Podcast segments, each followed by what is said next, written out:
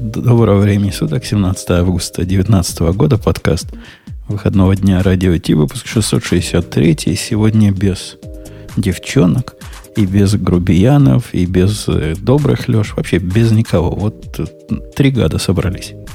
Классический состав. Ну, я Классический не... сериал «Три, «Три гада», мне кажется. Ну, не классическая четвертина обещала добежать. Нет, ты себя в классический состав-то не, не вписывай. Ты молодой еще в классический состав входить. Да, и всего 10 лет здесь, господи. Классический состав плюс один, это называется. Бобок собой мальчика привел, как он часто делает. Не-не-не, подожди, подожди. Это, это, мне кажется, пора переставать называть мальчика уже мальчиком. Это, мне кажется... Не ну, мальчик, а муж, да. Конечно. Ну, хорошо. С хорошо. другой стороны, знаешь, Бобок своего мужа привел, как-то тоже не очень хорошо звучит, да? Давайте Digital Ocean и пойдем дальше. Давай. Это шоу создано при поддержке Digital Ocean. Digital Ocean – провайдер доступного облачного хостинга. Всего за 55 секунд и 5 долларов в месяц вы можете создать свой облачный сервер в одном из дата-центров, расположенных в Нью-Йорке, Сан-Франциско, Амстердаме и Сингапуре, и управлять им с помощью простой, интуитивно понятной панели управления или воспользоваться мощным мощным API. Начните прямо сейчас.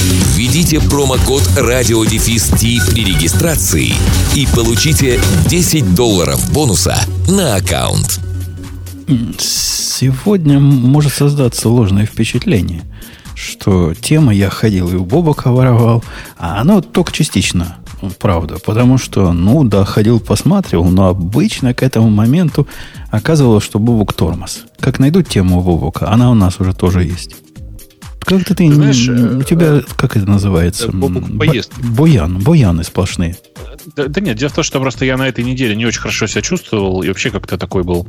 А, поэтому, да, но с другой стороны, те новости, которые я туда постил, я постил некоторые новости именно, они нишевые, но очень интересные нишевые, но очень интересные. А, ну, а новость о том, что не новость, а сообщение. Потому что в чем тут новость? Нет повода новостного. Телеграмму исполняется 6 лет.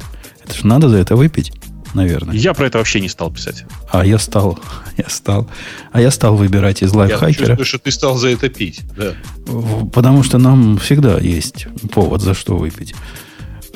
Надо сказать, я от телеграмма был далекий. 6 лет назад и даже 3 года назад некто Бобок меня на него повел. Говорит, иди туда, там, там все, там, ну, там все. Ну, ну, ну а, да, так там все и есть. Оказалось, все там, не все, обманул ты меня, конечно.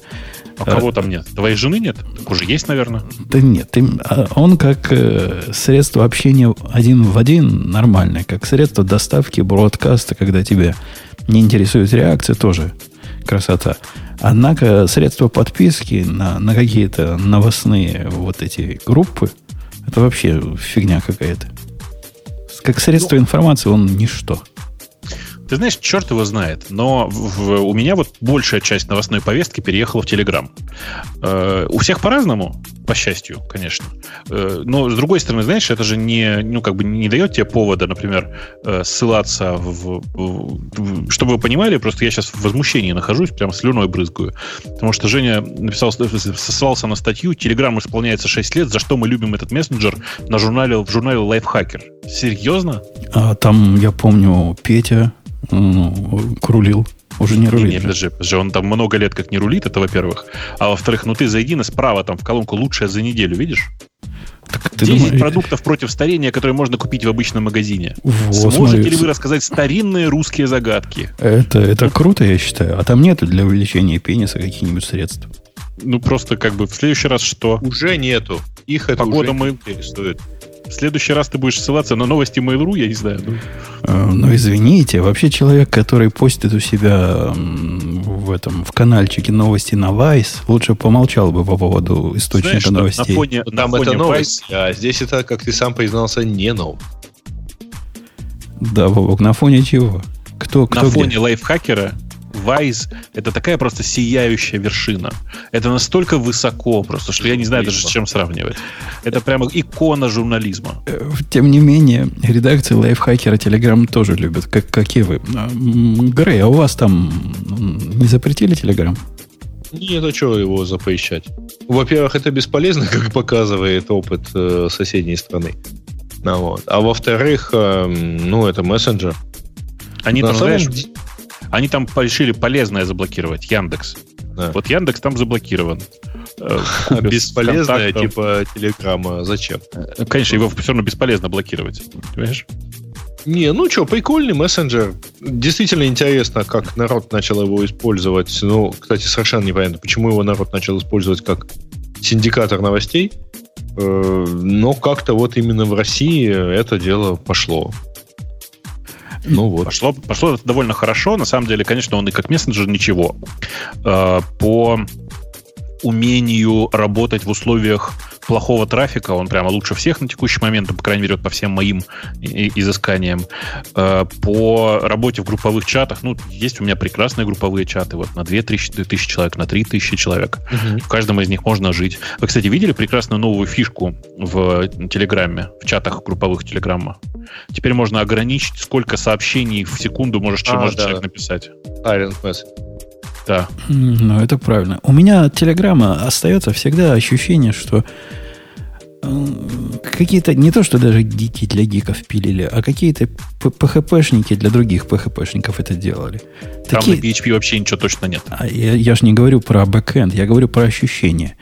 Вот какое-то ну, все за, заскорузлое. Вот э, думаешь, ну, кто... Есть ощущение некоторой простоты, но с другой стороны, если его сравнивать по функционалу, например, с WhatsApp или с чем еще, с Facebook Messenger, который, кстати говоря, Facebook Messenger недоступен, он говоря, за пределами веб-фреймворка нигде, да, то, в общем, Telegram в этом отношении намного более мультиплатформенный. Я, я даже не про это говорю. Я говорю про то, например, каждый, кто пытался написать или подсоединить какой-нибудь бот к Телеграму.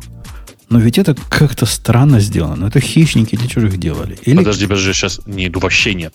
Вообще, да, конкретно. И, и, и, во-первых, не пробовал явно это делать. Во-вторых, ты не пробовал это делать любым другим мессенджером. Подожди, Семен Семенович, у нас э, комментарии к этому подкасту и обновление комментариев, ты не поверишь, приходят э, при помощи бота в Telegram.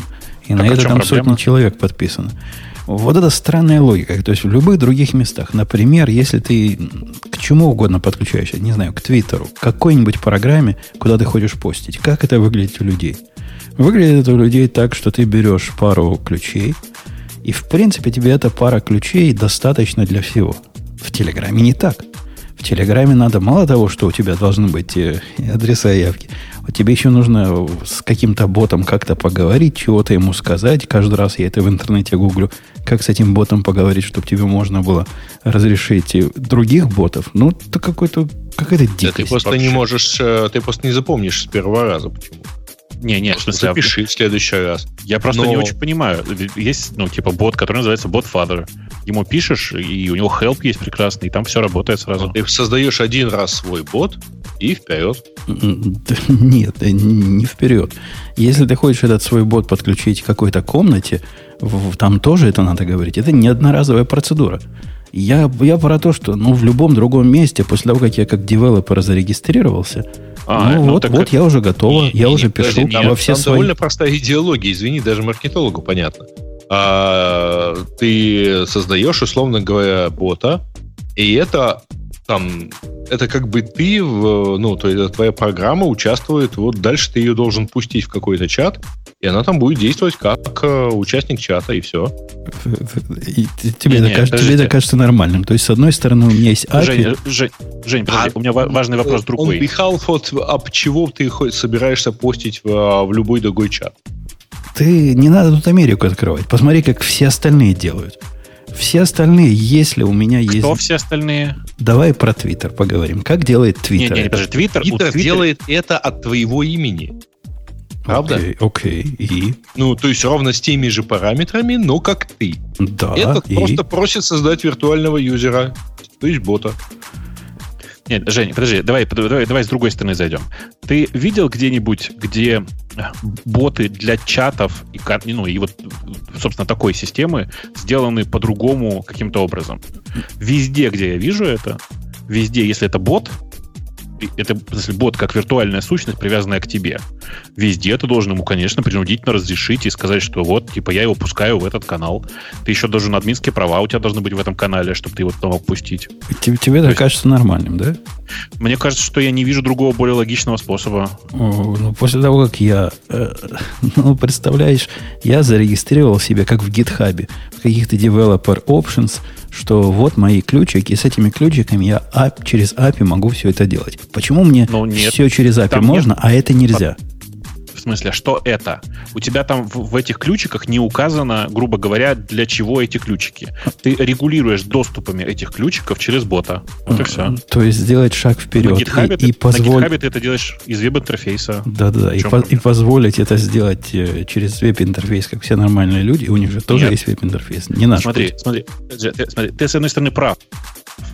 А с другой стороны, ты понимаешь, что тогда из России невозможно было бы сделать ни одного бота потому что он бы требовал веб-интерфейса. А в России веб-телеграм забанен. Проблема России мало кого интересует Нет, ну за, потом, за Россию. России, Ирана, Китая. Да я уверен, Россия, не поэтому Иран, они Китай, так сделали. Да не поэтому они так Нет, сделали. Точно, я больше того я скажу. Я уверен, что именно поэтому там они, у них весь интерфейс по большей части унесен в, внутрь бота. Э, и по той же самой причине к вопросу, они, например, обновляются. Вы знаете, что у них апдейт к приложению десктопному прилетает тоже через Telegram? Ровно по той же самой причине. Потому что если тащить через веб, то просто блокирует все. Ну, может, ты и прав. Может, это просто другая, другая психология, другой подход. Мне он кажется довольно диковинным и неоправданно усложненным. Это а, другой интернет, Жень. Возможно. Вот тут хорошо пишут, что Бутон слишком привык к тому, как у Amazon все сделано. Хотел, хотелось бы спросить, где связь, но ну ладно. Ну, видимо, у тебя все как у Амазона все, сделано. Все как у Амазона. Э, кроме того, вот это новое их, э, как они разрешают двухсторонние коммуникации, но ведь это же было смехотворно сделано. То есть к твоему каналу, Бобок, можно двустороннюю коммуникацию, если ты пойдешь на какую-то страничку. Ну, ты же помнишь, о чем я говорю, да? Они недавно Нет. анонсировали, мы это обсуждали. Э, можно включить в чатике, вот в твоем канале, где... А, ну, можно чат по канале сделать. Да-да, но ну. не совсем чат, и не совсем при канале. Это такая внешняя приблуда, куда надо ходить. Ну, а, даже, это, есть внешняя приблуда это комментарии. Да-да, я про них и говорю, комментарии. Мы, да. мы их не обсуждали, я, по крайней мере, не слышал. Обсуждали, обсуждали. Мы, не обсуждали, и это было не прямо недавно, это было сильно давно. Ну, может, это было не так, чтобы недавно, но обсуждали. Ну, тем, не менее, тем не менее, при всех своих наездах на Телеграм я удивляюсь, что по большому счету Телеграм из тех, кого я пробовал, это единственная программа, которая не идет на поводу э, дикой моды. Мы сделаем один веб, а все остальное завернем в электронно или нечто подобное. И будет пользователю счастье. Вот за это им, конечно, честь и хвала, что а, оно кьютишное у них, да, по-моему? Ты знаешь, нет, не обязательно. У них, у них э, есть qt версия, она называется, по-моему, Telegram Desktop. А есть отдельное приложение Telegram, которое просто нативное.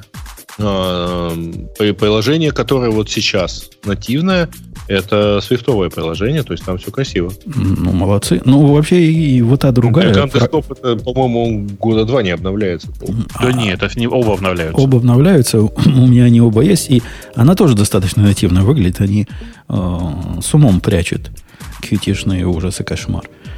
Э, ну, в общем, за интерфейс молодцы. Им, этим можно пользоваться. Хотя, с другой стороны, вот когда мне кто-то присылает огромную на пол экран картинку с какой-то мордочкой, как это называется, стикеры, и, ну. и я ощущаю себя слишком старым. Ты слишком стар для этого, Тима? Ты, э, ты, ты, ты знаешь, ты, ты не представляешь себе. Но вот в, в моем окружении примерно люди вот старше меня, моего возраста и старше, таким восторгом анимированные стикеры начинают слать друг другу. Ну, это уже что-то в сторону болезни Альцгеймера. Ну, Если у них это вызывает восторг. Вот для этого еще рано, а вот для стикеров, как видишь, еще не поздно. Так что расслабься и постарайся получить удовольствие. Окей, в общем, поздравляем, что Telegram уже след, пусть, пусть пилит и дальше. Может, когда-нибудь они сделают э, по-настоящему секретные чаты, а не только on-demand, но и по умолчанию. Их за это, я, я эту когда статью нету, а другую статью читал обсуждение в, на Hacker News. Собственно, за это их пинают и, по-моему, сравнивают с сигналом в котором, или WhatsApp, в котором все это и так секретно. Нет, так нифига. В, в сигнале и в WhatsApp по умолчанию секретные чаты. Но только в WhatsApp, кроме всего прочего, есть еще бэкап этих чатов. Это прямо отдельный, э, отдельная у всех головная боль. А как ты это себе представляешь? Ну, в смысле, вот смотри, у меня есть десктопное приложение и, э, ну, типа, мобильное. Как ты представляешь себе секретные чаты, которые и там, и там одинаково доступны одновременно?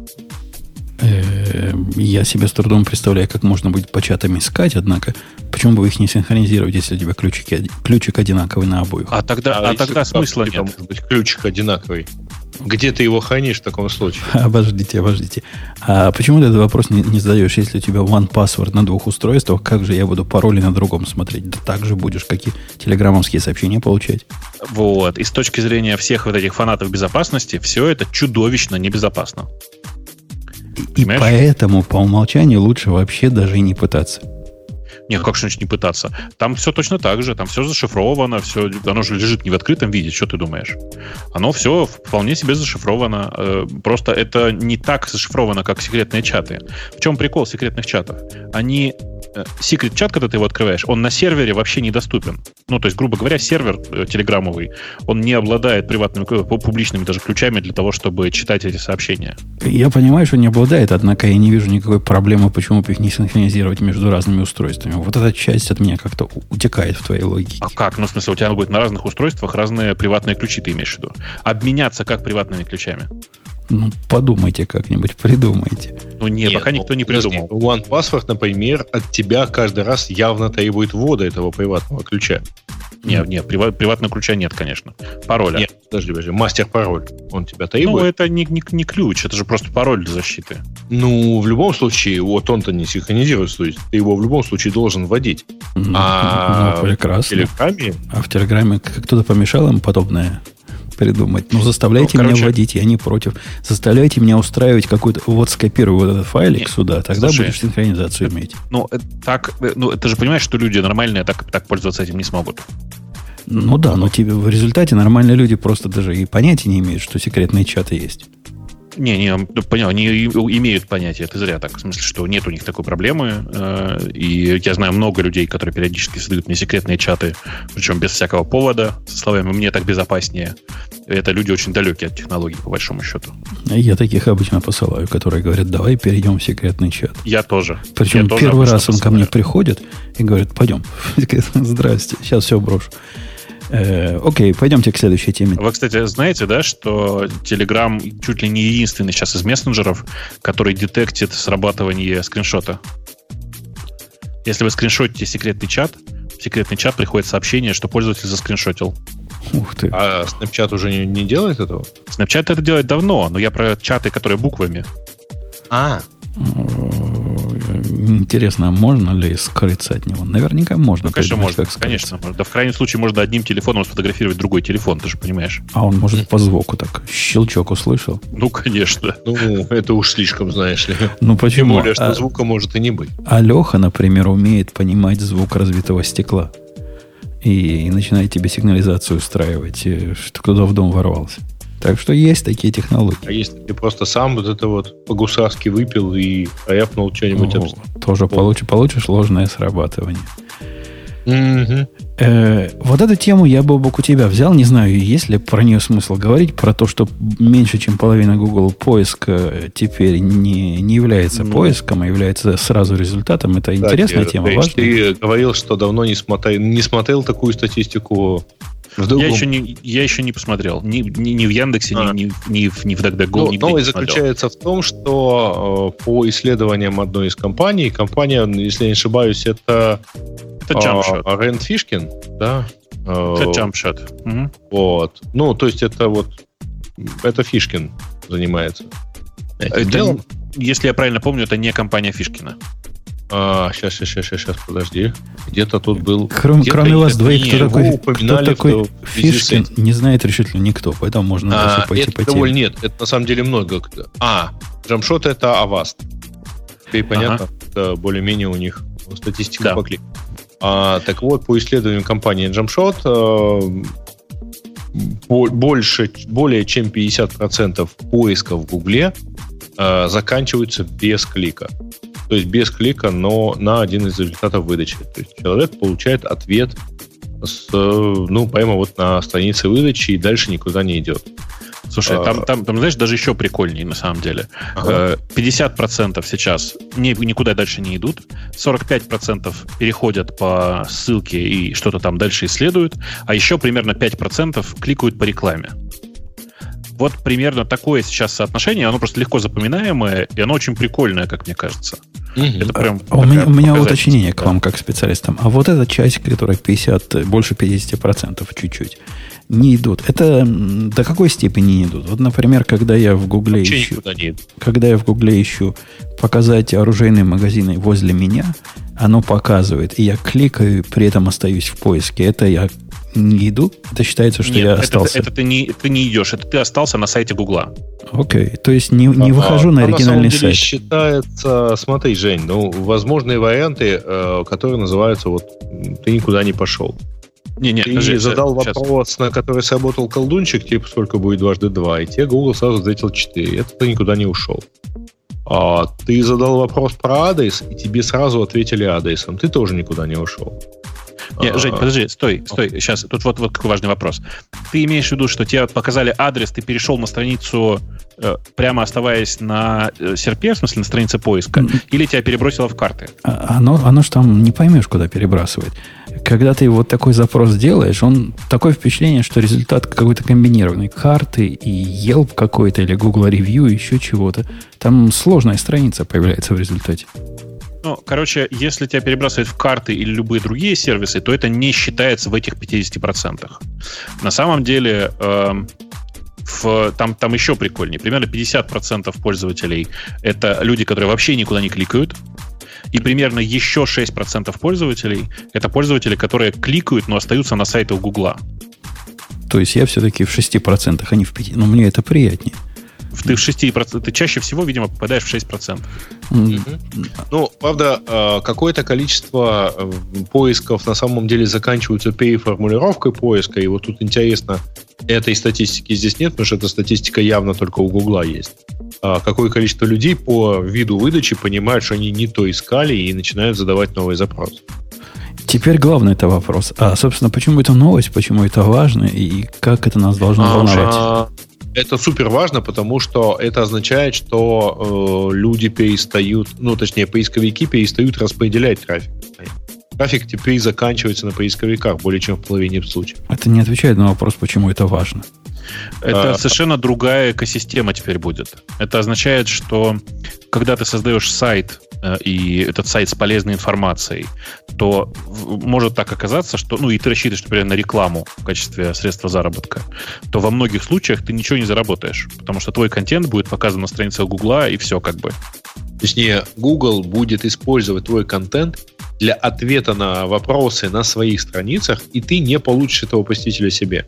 Э, в том числе потому, что, например, посетитель получит ответ из сниппета твоего же сайта на странице результатов поиска а, ну, понятно. Я даже примерно вспомнил, в каких ситуациях я вот тоже себя веду как 50%, задавая какой-то вопрос, где сразу получается ответ, там такой показывается у них бокс с ответом, как это у них называется?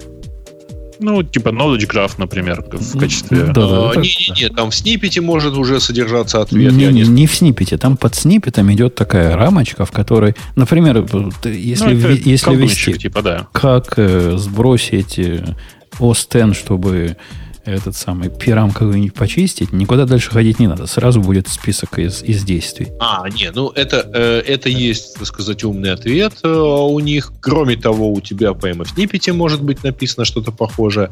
И кроме того, на самом деле, в, том, в тех случаях, когда ты, задав не очень удачный запрос, получишь, э, там, люди также искали вот это это, ты можешь в этом вот в списке опций понять, что вот есть более точный ответ сразу ну, это более точный запрос, который ты должен ну, задать. А подождите, а то, что, то, что в сниппете будет ответ, это разве не, не действие со стороны того, кто этот сниппет организовывал? А, это, конечно, действие, только тот, который его организовывал, уже не имеет от этого никакого профита. Ну, Может, он, он, он, он его сам организовал. Да, собственно, от чего он ожидал? А, вот.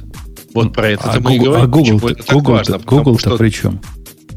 А, в смысле, не, подожди, это, это, этот, э, этот ответ, в смысле, вот этот текст, его показывает Google. Он его показывает на своих страницах. Я понимаю, но я как э, оптимизатор поиска недобитый себе этот снипет туда впендюрил в свои, чтобы он показывался. То есть Ну, я, я это умышленно ты сделал. Нет, ты не Правильно. контролируешь, что покажет Google. Ты не, не- не придумывай. Ты не можешь придумать, не можешь сказать Google, показывай вот этот кусок. Подожди, Не- по- не- разве снипеты вы- ты не задаешь какую-то веб-консоль или еще где-то? А откуда он их берет? Во-первых, снипет э, соответствует Текста. конкретному запросу, и нет никакой опции ни с какой стороны определить. То есть это исключительно машинное творчество. А с другой стороны, в принципе, нет такого способа со стороны сайта показать, ну, указать, что именно он показывает. Это не каталог, это поиск. Э, Ну ладно, Бобок, возвращаясь к твоему доводу, который я не очень понял, что это меняет всю экосистему. Экосистему распределения денег за рекламу это меняет. Я правильно понимаю? Нет, нет. Экосистему распределения трафика. Раньше поисковая система, по большому счету, все, что делала, это распределяла трафик по другим сайтам, ну, собирая деньги за, ну, в промежутке, вот здесь. Сейчас больше половины запросов, а если, а если на мобильном, это больше 60% запросов заканчиваются без перехода на другие сайты. Это на самом деле означает, что Google теперь не распределяет трафик. Я подозреваю, что с Яндексом примерно такая же картина, она может быть чуть менее яркая, потому что в России все-таки люди, э, вообще в азиатских странах, и включая Россию, люди чуть более пристально исследуют вопрос, который они пытаются э, там понять.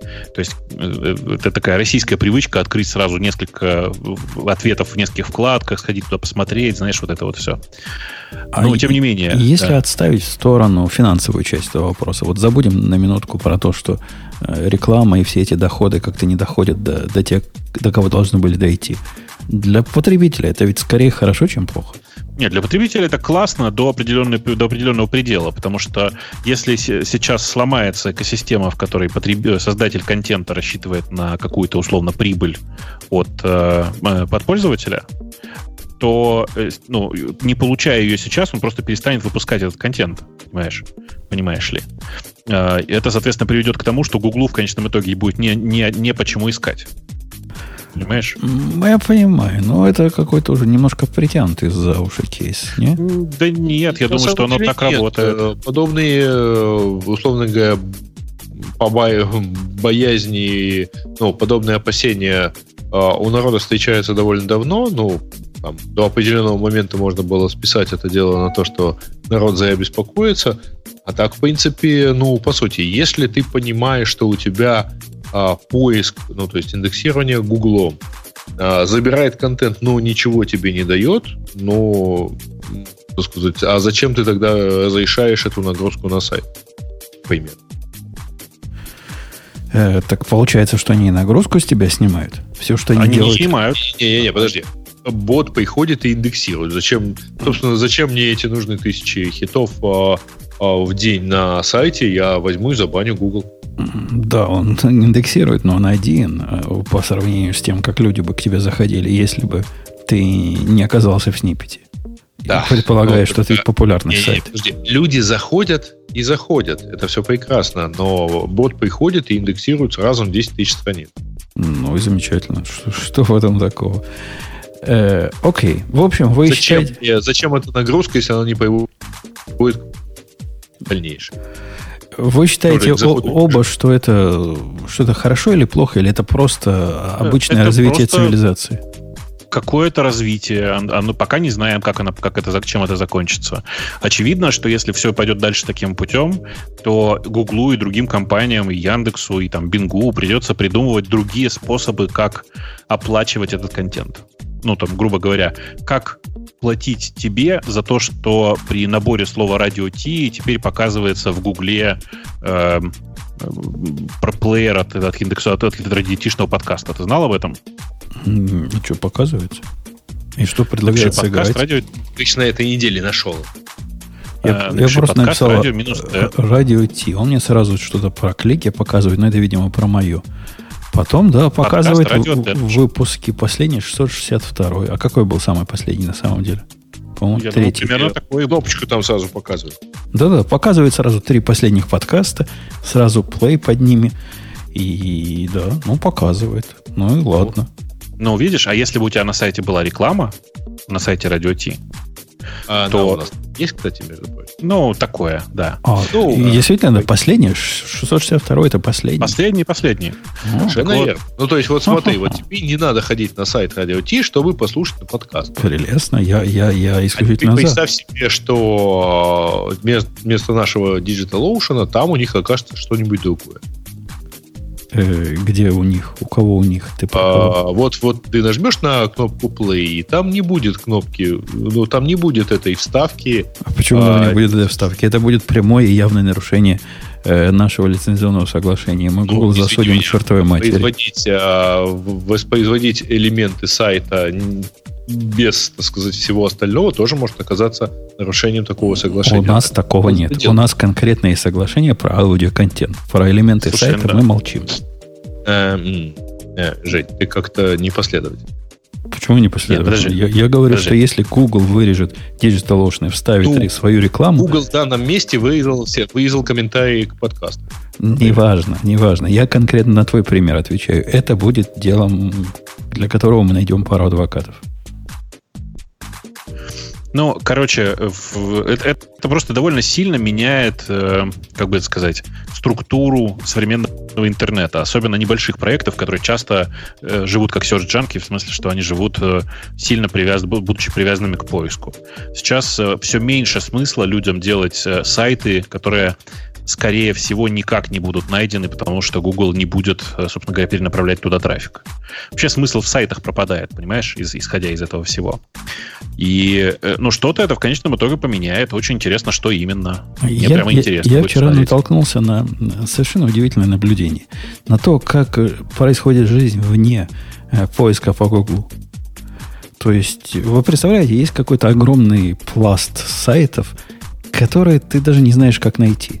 И даже если знаешь, как, все равно не найдешь. И это я к чему? Это я к тому, что вчера пришло, пришли 200 с чем-то долларов денег на мой PayPal, который для девочки моей, за, за какие-то ее работы. Я ей этот сайт когда-то попытал, организовывал, и я примерно помнил ключевые слова и пытался найти вот ее сайт, ее творчество, чтобы понять, что же она там продала на 200 долларов-то.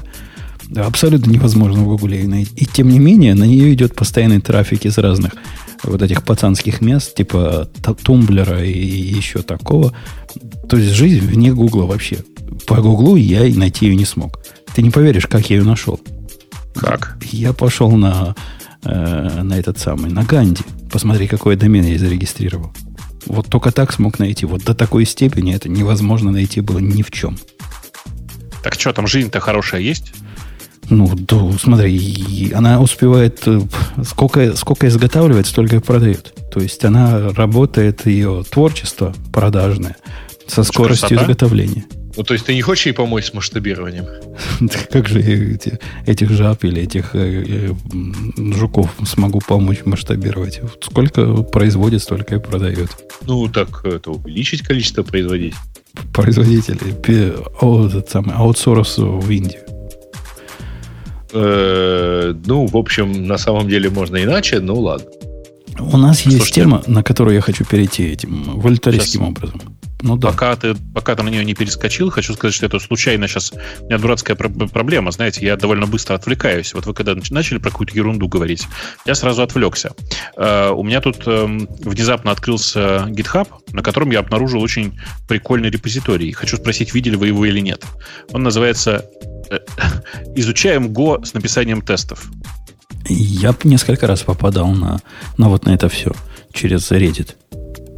Оно довольно забавное. В смысле, это удивительно, но реально это довольно забавный подход э, ко всему. Давайте, как бы, вот, вот вам Hello World, сейчас мы к нему напишем тесты, вот так мы их будем проверять, вот, типа, как это все работает. И ну, в общем, прям интересный подход. Я первый раз такое вижу, когда... Ты для себя Попытка. TDD открыл? Нет, я первый раз вижу, как люди пытаются научить других людей новому языку и, в общем, новым подходам, где TDD первично при этом. Вот что прикольно. Да Я, я видел этот подход, и в принципе он, это все хорошо написано. Я не читал всего, но читал какой-то один примерчик, на который попал. Написано хорошо, и вот так для начинающих самое оно. Сделать это, сделать это, тесто упали, сделать это, написать там. Все, все прелестно и понятно. На мой взгляд, это слишком для обучения, и какой-нибудь Go by example, это мой любимый Моя главная рекомендация тем, кто спрашивает, как, как выучить Go. Всем, кому давал, у всех работало. Хорошо. Хорошо. Ну, короче, в любом случае, мне просто показался очень интересным подход. Э, я просто уточню. Go by example это сайт такой. Есть такой сайт, где Да-да. снипет и, прямо смотришь, как, как кто конкретное что-то сделать. MongoDB версия 4.2 вышла, и у нас это и в тему занесено, и сам я тоже на это попал. Попал, в плохом смысле этого слова, попал. Я вам расскажу, как я попал. И это, конечно, Монго позор и стыд. Ну? В один прекрасный день, не далее, как позавчера, решил я посмотреть, надо ли обновить Rocket Chat. У Rocket Chat стабильные версии выходят и апдейты к стабильным версиям довольно часто. Посмотрел, они говорят, вот три дня назад вышла новая версия, починил туда-сюда. Окей, сказал я. Пошел в, в этот, э, на, на удаленный этот нодик свой, сделал ему git pull, сделал ему Docker Compose Pool, он что-то там запулил, запустил, включаешь, не работает. Все не работает. Хм, сказал я. Никогда такого не было. И вот опять. Как? Почему? Где? Как? Не работает. Начинаю логи смотреть, Монго падает. Как Монго падает? Вчера работало, сегодня падает. Как? Смотрю внимательно. У них Монго прописано типа latest. Ну, в композе. Начинаю вспоминать, что же с latest Mongo случилось. А, 4.2 вышло. Хм, сказал я, а что ж, что ж, с чего же вдруг 4.2 не поднимается? С этого момента начинается, Бобок, с одной стороны анекдот, с другой стороны позор практически уровня вон из профессии для Монги. Оно так. падало, потому что практически все контейнеры, которые вы найдете в интернете для Монги, ну, не знаю, все или не все, 90%, при запуске Монги перейдут флажок минус-минус small files. Ты знаешь, да, про этот флажок? Ну, да, да. Этот флажок абсолютно нерелевантен для, для этого тигра, который, который сейчас э, имидж по умолчанию. Он был релевантен для прошлого энджина и позволял не строить чудовищные двухгигабайтные файлы на каждый чих. Однако весь мир, все контейнеры в мире вместе взятые вот так делают. Они выпилили в версии 4.2 этот флажок. То есть выпилили не просто выпилили, что он не поддерживается, а выпили до уровня, что Монго падает при попытке передать ему этот флажок. Ну, вообще, это, конечно, маразм. Ну, в смысле, хоть бы вы вывешивали какой-нибудь флажок, типа флаг там, внимание, флаг деприкейтед, троллята поля. Но падать-то зачем от этого? И, я так понимаю, они по, поведение по умолчанию теперь такое, что не надо этого флажка. Ну, замечательно, но игнорируете вы его. Ну, почему же падать? Ну, что ж вы делаете-то? И, и вот таким образом мне пришлось руками полезть в чужой композ, убрать этот э, small files. Потом, на всякий случай, я еще 4.0 туда прибил, чтобы не было latest, чтобы в следующий раз такое не произошло. Это нехорошо. Это, это они поспешили. Как-то не додумали. Да, да, это, конечно, очень странно. А что вообще нового в 4.2? В 4.2 нам, нам Андрей говорит, что уже в 4.0 было деприкейтед. Вы чего? Да замечательно было деприкейтед. Удалите его, мы ж не против. Не поддерживайте его больше. Ну, падать-то, ну, какая логика у людей в голове падать на это? Я, я не могу себе представить, что пришел ко мне PR-реквест. А давайте будем э, ремарк ронять, если пользователь даст такую опцию, которую мы до этого 30 лет поддерживали, а теперь не будем ты догадываешься, Бабу, какими Нет, ну, словами слушай, я послал бы этого человека? Э, Представляю себе, да. Слушай, это как если бы веб-сервер падал от любого незнакомого параметра в адресной строке. Ну, примерно так же. Ну, так, да. так что этому, ну, вот. этому, этому нет никак, никакого разумного, э, разумного обоснования. Из того, что нового в списке, по коротеньком списке, там есть длинный список, есть целый PDF, который подробно рассказывает, говорят, что у них появились распределенные транзакции, ну, транзакции, когда несколько документов ты э, атомарно можешь впендюрить, транзакционно можешь. Так вот, теперь это поддерживает э, эти шар, sharded кластеры. Раньше, по-моему, это работало только в пределах либо сингл инстанса, либо реплика сета. Теперь вот эти шарды тоже умеют транзакции делать. Это типа большой дел, потому что в этот момент разница между JSON в Postgres и JSON документом в Postgres и, и, распредел... и документами в Mongo как-то становится явно видно. То есть тут, uh-huh. тут распределенно и весь кластер и все дела, а там, ну, как смогла. Вторая, вторая вещь, которая мне показалась лично любопытной, это э, обновление для, для View. У них там как сделано? А, пайплайны aggregation могут создавать такой типа коллекцию в виде результата, которой ты потом обращаешься, а, как будто бы это, это просто настоящая, настоящая коллекция. Настоящий такой стор. Так вот, мерч, насколько мерч, вот этот, насколько я понимаю, позволяет э, инкрементально обновлять вот это view. То есть оно такое живое view получается со, со стороны пользователя это коллекция, а с, с технической точки зрения это обновляемая коллекция, которая не, не целиком перезаписывается при, э, при выполнении этого пайплайна, а инкрементально обновляется. Понимаете, о чем? Ага. Ага. Крути, крутецкая штука, согласитесь. Вот этому ну, я вижу много применений. Звучит довольно круто, да. Э, появились у них индексы со звездочками со звездочками. Ну, например, у тебя вложенности дикой документ, ты можешь ему сказать, хочу проиндексировать внутри все, внутри этого документа все поля, все sub, саб поля, саб документы, и оно опаньки, и все само сделало. Ну, насколько я понимаю, там можно еще как-то матчинг э, определять. Хотя вот это я внимательно не читал. У них там watch демо. Видимо, какое-то видео про это есть, а я, я на такие ссылки не кликаю. Да, очень на тебя похоже, да. Понравилась мне лично штука, которая... Как бы вам объяснить, чтобы вы поняли. Представляешь, Бобук, есть у тебя агрегейшн, который ну. решительно сделать могут все на свете. Однако они, собственно,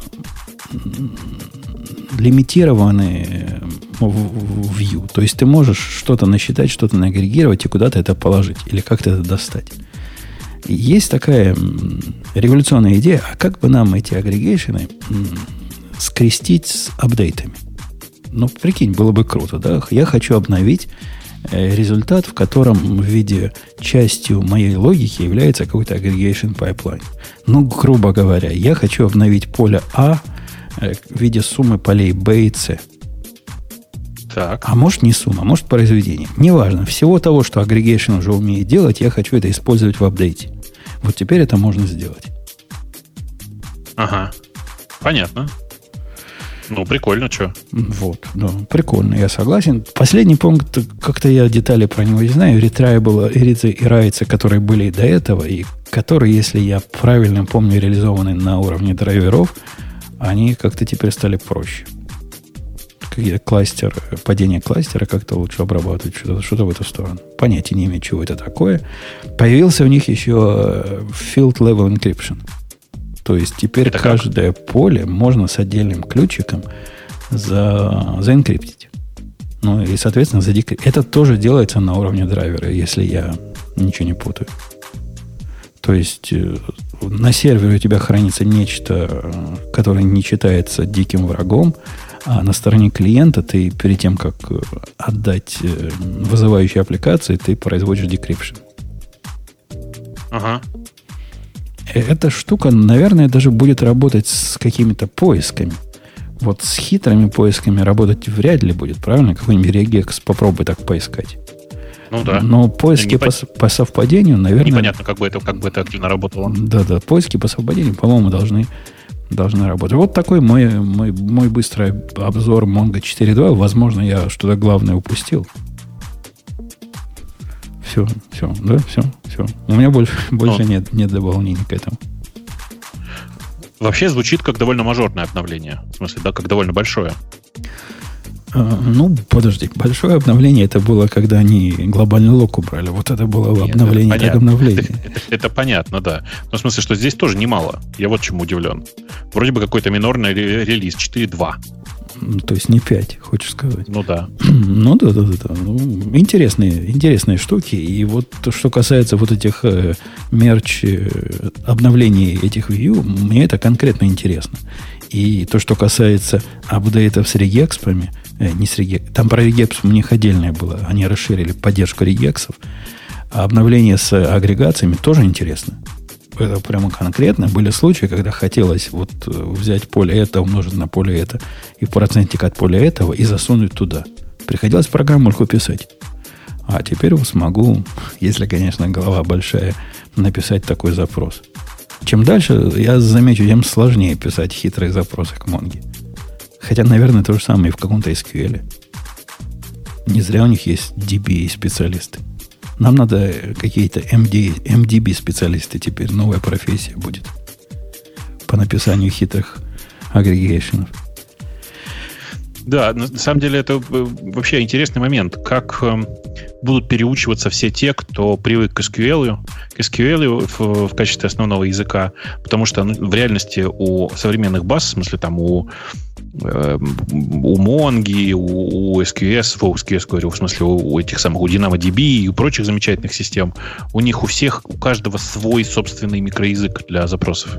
Э, из моего опыта не учатся никак все мои попытки вот такого заскорузлого DPA, который из реляционных баз вышел натравить немножко на Монго, они наталкиваются на, на показную такую оптимизм. О, я сейчас, мы сейчас возьмемся, я сейчас выучу. И это последние пять лет происходит. Вот он все еще учит и учит. Андрей нас э, в чатике добавляет, что мы забыли главное. Одно из главного сказать – Э, теперь вот то, что было раньше блокирующее по стране индекса, ну, когда они быстро строились, но при этом все умирало, теперь оно такое же, только не блокирующее. По-моему, они онлайн называют это что-то вот такое. Я, я, я об этом тоже читал. Интересно, как сказать. они это делают? Ну, не ну, знаю. Ну, типа... Не знаю. Но у них раньше были бэкграунды, индексация, которая работала тоже, ну, просто медленно работала. А теперь, на самом деле, у тебя то, что есть документ в... Раньше же было как? Ты знаешь, да, что иногда бывали такие ситуации, когда у тебя э, в, э, ну, в документ, документ уже новый есть, а в индексе он в индекс он еще не попал. Судя по описанию, сейчас у них не так. Сейчас у них тот момент, когда документ оказался в э, базе, в индексе он тоже должен уже оказаться. Ну... И вот это довольно ну, интересно, как они это делают. Ну, надо, надо нам Андрюху пригласить из Монги, он, он бы нам рассказал. Но не будем, потому что пойдем на следующую тему, которую выберет Бобук в этот раз.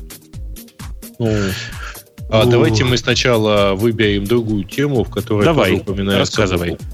А, потому что у нас есть еще спонсоры, между прочим, в нашем выпуске. И один из этих спонсоров это большой IT-фестиваль Tech Который пройдет на следующих выходных в Санкт-Петербурге 24-25 августа. Они собираются собрать 4000 участников из 100 компаний и среди тех, кто там будет выступать, внимание, во-первых, бородатый. Да. То есть э, реально обещают Ричарда Столмана вот со всей его бородой на тейбуке. Я думал, ты про Бобука, а ты про какого-то э, Столмана. Подожди, подожди. По, по порядку и почет. А во-вторых, э, Еще не, один бород... не бородатый, но с пистолетом. Э, Джон Ромеро. Почему он не бородатый? А хрен его знает, он что, с бородой, да? У него такая, ну, бородка такая у него. У меня такое ощущение, годы. что у него точно есть э, BFG, а все остальное, в общем, не важно. А какой у него, какой у него пистолет, интересно мне узнать. Меня прямо заинтересовала эта тема.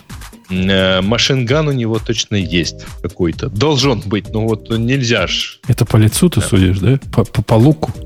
Я по играм сужу. Окей. Ну, ты знаешь, короче, что такое Ромеро, да? Это вот тот самый... Я понятия не имею. Серьезно? Ну, не знаешь, что такое Ромеро? Ну, дик. дик ну, это вот который как Джон Кармак, только Ромеро. А, такой же, но другой. А, ну, в общем, Нет. вторая половина примерно. Или первая. Хрен узнает, разберешь. Еще скажи, это один из э, авторов uh, Wolfenstein 3D, Дума, Quake и так далее. Uh, вот. Да, и, к сожалению, и многих других э, менее, а, сильно менее популярных игр. Слушай, а напомни мне, пожалуйста, кто из них двоих придумал вести блог в Фингере? Нет, не он. Ромеро, Ромеро, он эм, как бы сказать, он Дизайн. типа, ну да, он больше про структуру, я вот про помню, идею Я игр, помню да. из оригинальных блогов, да, и значит, это был Джон Кармак, который вел блог в Фингере нас, ну вот когда ты делаешь Фингер, адрес его сайта, адрес его сервера, вот тебе выдавалась очередная запись из блога. А у них, у, у них у обоих был точка план, в смысле, это же вот точка план файлы. У них mm-hmm. у обоих были точка план файлы, но, кажется, первым был Кармак. Я не, не mm-hmm. очень помню. Думаю, что да. Кармак. А, дальше у нас есть э, основатель и главный евангелист э, языка Kotlin. в этом, в рамках этого фестиваля, это Андрей Байслав. А, я просто оттягиваю главного героя, так сказать, э, откладываю. Ему Завалишина? Тебя. А, меня то что откладывать? Я тоже буду, да. Во-первых, директор по распространению технологий Яндекса, а во-вторых, один из основателей подкаста Радио Ти. А, ну это правильно, да, есть такое.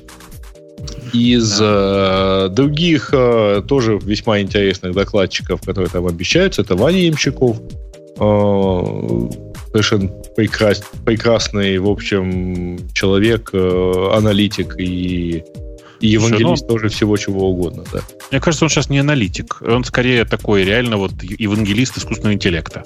Э, При этом он продолжает работать в институте Макса Планка э, и одновременно в Эбби и и везде, конечно, он хорош. В смысле, красавчик, надо, мне кажется, на него идти. Э, На самом деле, там еще действительно есть Дима Завалишин, и вы про него зря так. А Дима Зав- у Дим- меня ну, как-то нигде его нету в списках. А он есть. А он да. есть. А, а он все еще перед фантом? Не, мне кажется, Фантом никто не пилит последние два года. Он же на гитхабе Фантом, ты можешь сходить посмотреть.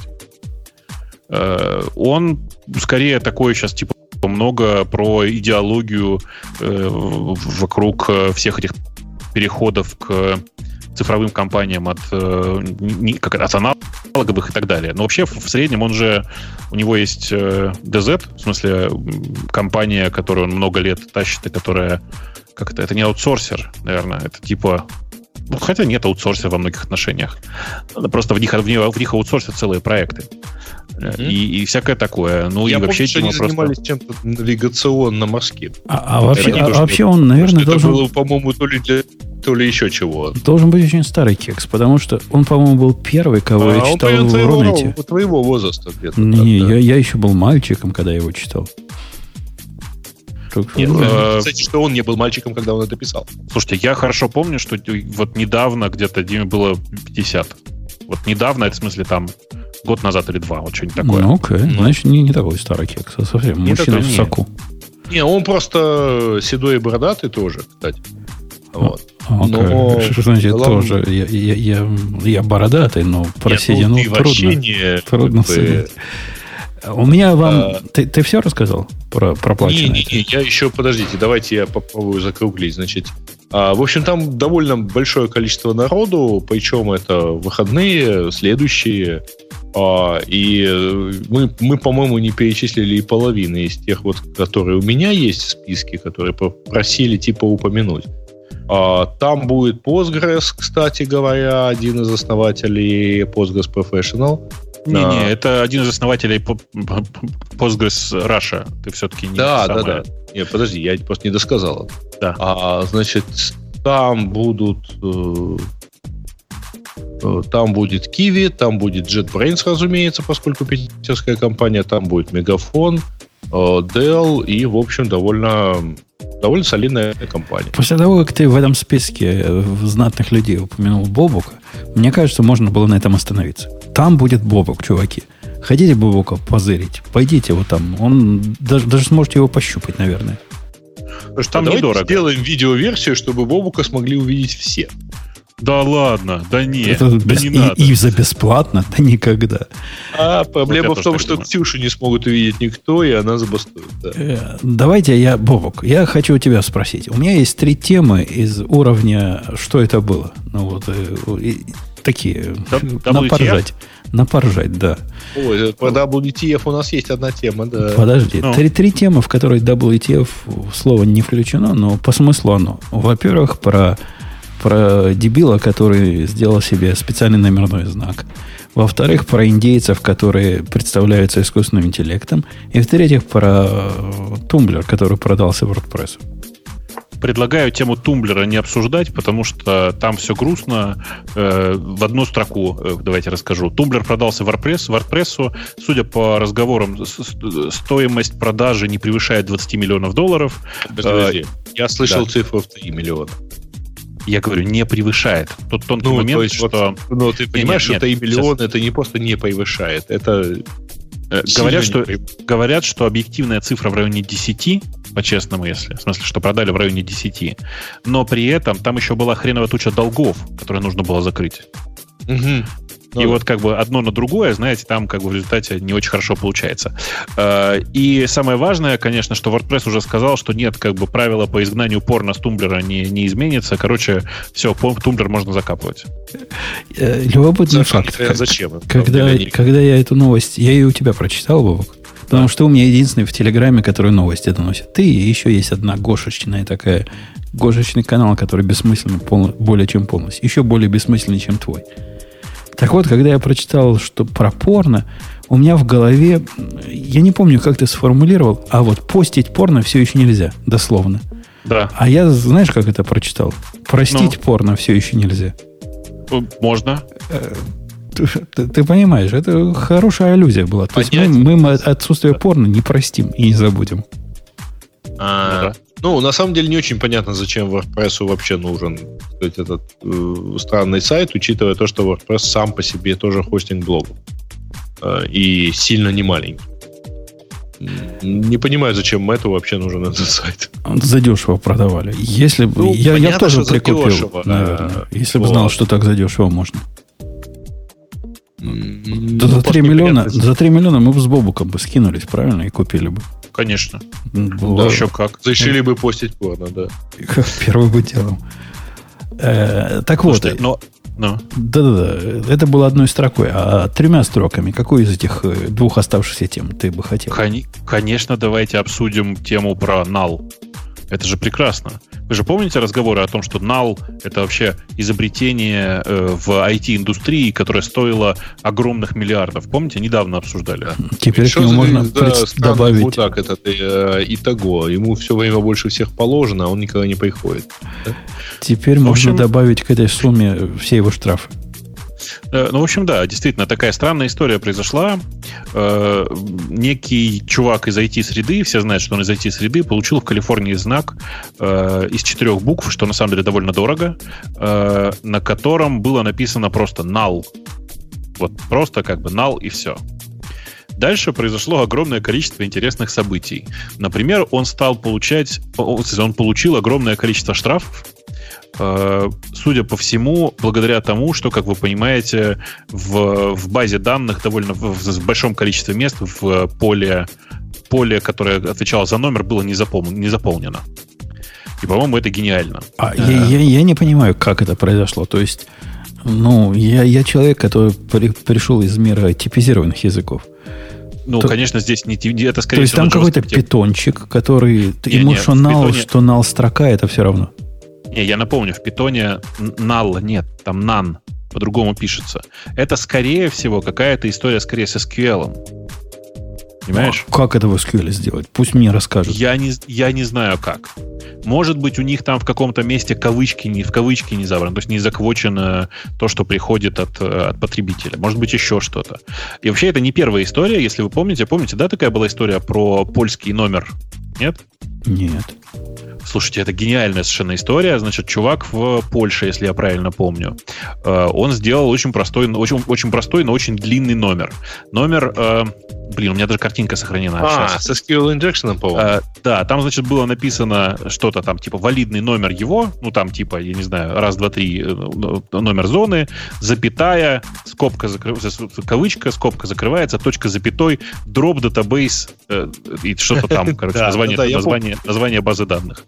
А, и что самое ужасное, у него этот номер сработал. Как он сработал? Ну, в какой-то момент проезжающий прокомат или камера распознали этот номер, попытались вставить его в таблицу, ну и получили соответствующий результат, потому что типичный injection. А откуда, это очень красиво. откуда он знал, какую базу дропать? А, знаешь, говорят, что он несколько разных вариантов э, очевидных для, для него перебирал. Там какое-то польское слово было, я уже не очень помню. Ну, вообще, это когда типа... польская специфика. В штате Иллинойс, например, такой номер вы сделать не можете. Номер, а не офици... номер нет, нет. Умпутун это самый длинный номер, который можно нет, сделать. У него был он... официальный номер, а он к нему дописал он поверх него на, на длинной полосе, на весь бампер написал вот такой, такой, такой, а, такой набор. На, рам, на рамочке, типа. Но он не даже не, он даже не особенно на рамочке. Просто он с точки зрения камеры, висящей сверху, он более виден, он выше находится, чем настоящий номер. Вот и все. Ну окей. Короче, ну, окей. Ну, этот, понятно, я... был гад. А этот, который Нал написал, он ничего плохого не хотел. Ну, нет, я уверен, что хотел. Он хотел, чтобы, чтобы, чтобы к нему не приходили штрафы, видимо. Ну, ну, он не хотел, чтобы к нему приходили штрафы, конечно. И больше того, я думаю, что ну, вообще было бы особенно прикольно, и мне кажется, это, мне нравится эта идея. Надо было фамилию на нал сменить, сменить перед этим. Вот тогда было бы сильно. Uh, ну так вот, uh, собственно говоря, дальше произошло много интересных событий. Действительно, к нему пришли огром, пришло огромное, огромное количество штрафов на него оказалось выписано. Там не очень большая цифра, на самом деле, что-то в районе 12 или там 12, да, было тысяч долларов? 12 тысяч долларов, да. Mm-hmm. Не да, такое да. уж дикое количество. Да-да, мне особенно на самом деле понравилось. Я просто э, я там чуть больше, чем вот эта статья на Wired читал про это. Особенно мне понравилось, что в реальности он получал огромное количество э, штрафов, даже в том числе за то время, когда у него еще не было этого номера. номера. То есть вот получил, он просто поставил номер в 17 что ли году, а, а в реальности или в 16 а штраф он получал за, за год, за два до того как. И, по-моему, это совершенно чудесно. Причем, что, что самое интересное, судя по слухам, опять же, вот этого в, в этой самой не написано в статье, ну или я не, видел. Э, судя по слухам, даже если он сейчас поменяет номер на другой, все равно теперь он является владельцем того номера NAL, и к нему все равно будут приходить штрафы нераспознанные, вы понимаете? Ну, во-первых, это Калифорния. Это место, где бюрократия совершенно чудовищная. Да-да, Калифорния. Да, ну, потому что земля от, язычников. Отбиться, дело. отбиться, конечно, от этого можно, но это будет ему дороже стоить, наверное, чем 12 тысяч долларов. Нанимать адвоката и, и вот это с ними судиться и разбираться. Поэтому, скорее всего, дешевле заплатить будет. Эм... Думаю, что дешевле сейчас сдать интервью платные и гонорар направить на выплату. Э, вы же знаете, да, что в 2015 э, году был чувак, который реально поменял фамилию на, на Нал, и, собственно говоря, он, по-моему, с этим до сих пор живет. И который до сих пор судится с разными компаниями, на этом зарабатывая. Ну, то есть он типа открывает счет в, в БОФа, в смысле Банков Америка, а потом ржет от того, что происходит с, с его счетом. Э, и, собственно говоря, по-моему, он на этом в основном и зарабатывает. Я не очень помню, то, то ли BofA это было, то ли, то ли еще Bank of America, то ли еще кто-то был, кто в результате привел, что, который в результате закрыл ему счет из-за этого, потому что не смогли справиться с собственными системами. У них там бэкэнд на Коболе написан. Кто там справится-то? У них до сих пор бэкэнд на Коболе? Я надеюсь, нет. Да, я подозреваю, что до сих пор есть мейнфрейм, который обложен со стороны, причем, да? со стороны Джейсонами, чтобы все, все было модно и молодежно. Но там делается все кабулом внутрях. Ну, короче, в любом случае, вот этот чувак, который э, делал э, license plate, в смысле, номер на машине с э, названием NAL, он уже сменил номер. У него теперь другой номер. Но ему продолжают приходить и, приписывать штрафы, которые к нему не имеют никакого отношения. Я не знаю, как вам. Мне кажется, что это совершенно гениальная история. И я прямо уверен, что ему надо идти в суд и там рассказывать всем, как это все ужасно. Э, и, может быть, он даже что-нибудь заработает от, от, от DMV и там от кого. Я, я, кстати, его проблему понимаю. Я, как человек тоже, обладающий именным номером, постоянно страдаю от дебилов, которые спрашивают, а при чем здесь Путин, глядя на мой номер? Ты что, Путина любишь? А что там у тебя написано? Умпутун, а, Умпутун. Умпутун написано. Ум, ум, Ампатан, да. да. Где, казалось бы, Путин? Где, где? Причем здесь Путин? У меня Умпутун старше Путина. Ну, попробуй кому это докажи. Не-не-не, ну ладно, ты, ты так не говори, нас закроют. Конечно, Путин старше всех. Ну, он, конечно, старше всех, но бренду Умпутун старше бренда Путин. А так-то, как так бренд, ну, да. да. Как бренд согласен с тобой, да. Это правда. Это правда. Но, в общем, довольно поучительная история, на самом деле. Я таких, такие истории коллекционирую. У меня в, ну, рассказ мой на тектрейне во многом будет про это. Ну, не совсем про это, но частично про это. Про то, что, про то насколько беззащитен современный мир вот этих э, как, бы, как бы умных технологий от э, случайно залетевших дятлов, как я люблю говорить. В смысле, от людей, которые совершают довольно странные поступки для того, чтобы поиграть с системой. И, ну, это же очевидно, да, что чувак поиграл с системой. Он же, ну, у него не фамилия анал, ничего, он просто по приколу. Ну да, но в своем праве. Чем, чем не поприкалываться? Это уж ваше дело, мальчики и девочки, санитизировать инпут э, достаточно разумно. Ну, конечно. Не, мне, видишь, еще очень интересно, что э, по большому счету э, там все события происходили... Короче, я, я плохо уже помню всю эту историю. Я помню, что он, когда он только поменял номер на нал, ничего не происходило. А вот когда он его обновил, то есть на следующий год, в смысле, когда он, когда он в, в базу обновлений попал, вот с этого момента, начиная к нему, и, и у него и начались все проблемы. Короче, это прямо, прямо чудесно. Так вот, я хотел сказать, что удивительно, что номер NAL на самом деле не был занят другими людьми. А может быть и был, но мы про это ничего не знаем. Ты представляешь, какое мое было удивление, когда оказалось, что в штате Иллинойс номер Умпутун свободен. Ну, а? это вообще, конечно, удивительно. Непонятно, как, как это произошло. Как такое могло быть? Э, окей, пойдем к следующему. Слушай, а может быть, э, он до сих пор свободен, этот номер? Я не Умпутун имею в виду, а NAL. Да, может быть, их бесконечное количество можно получить. Вот именно, даже в Калифорнии. Потому что NAL. Ну, э, да. Стартап, индейский стартап, который кидал всех направо и налево, это, это я, честно скажу, тебя подсмотрел. Ну, собственно, а кто-то кто удивился тому, что стартап, обещающий написание программы, генерацию программы средствами машинного обучения, или как там было машинное обучение или просто искусственный интеллект? Нет, просто искусственный интеллект. Просто искусственным интеллектом оказался кидаловым. Ну, слушай, там все чуть-чуть сложнее. Значит, инженеры.ai – это такой проект, э, сделанный, что симптоматично индийцами. Там идея такая. Там очень красивый размашистый визард, в котором ты говоришь, я хочу сделать примерно Uber, но в нем вот такие фишки, и он не про такси, а про проституток. Ну, так, например. И, короче, вот ты таким образом, значит, накидываешь в форму, что тебе нужно, добавляешь, что э, вот здесь я хочу кнопку оплаты в юанях, там, или, не знаю, в, в биткоинах, в чем угодно, и там всякие такие штуки. Просто ты нажимаешь кнопку «Хочу этот продукт» через, ну, там, и, например, галочка «Через две недели». И они так или иначе тебе эту проблему решают. Сами находят исполнителей, сами собирают команду, сами говорят, сколько это будет стоить в результате и всякое такое. А, и, собственно, вот такой был э, проект. Очевидно, что такой проект продать, в смысле ну, поднять много инвестиций под него, было совершенно невозможно. Поэтому чуваки сказали, что они на самом деле все это делают. Для чего? Для того, чтобы э, автоматизировать труд программистов. И со временем большую часть этого кода, который сейчас они пишут живыми людьми, они будут делать с помощью искусственного интеллекта. И уже сейчас у них, значит, больше, чем большое количество этого мобильного приложения пишется с помощью искусственного интеллекта. Ну, подожди, я тебя, я тебя перебью. Они не говорили, что с помощью искусственного интеллекта. Они говорили, что это искусственный интеллект, но он, ему люди помогают. Human assisted. Это с самого да, начала да, да, у них было. Типа люди там сбоку сидят, конечно. Да-да, но типа, но тем не менее э, речь шла о том, что большая часть приложения э, типа создается автоматическими инструментами и все такое. А в результате разного рода утечек, а также не, дополнительного due diligence... А, ну понятно, что на самом деле их, инвестировали, причем инвестировал в них так, чтобы вы понимали SoftBank. SoftBank это сейчас это такой, по сути, как бы сказать, э, знак качества. Если в тебя инвестировал SoftBank, значит, ты, наверное, перспективный По-моему, это уже черная метка немножко. Нет, я не, я не видел а, Я просто читаю сегодняшнюю новость от Wall Street Journal про то, что SoftBank планирует судить 20 миллиардов своим сотрудникам, чтобы те купили акции второго VC-фонда этого банка. Ну, и, и что и, тут не так? А? Ну, короче, кажется, они всем деньги раздают.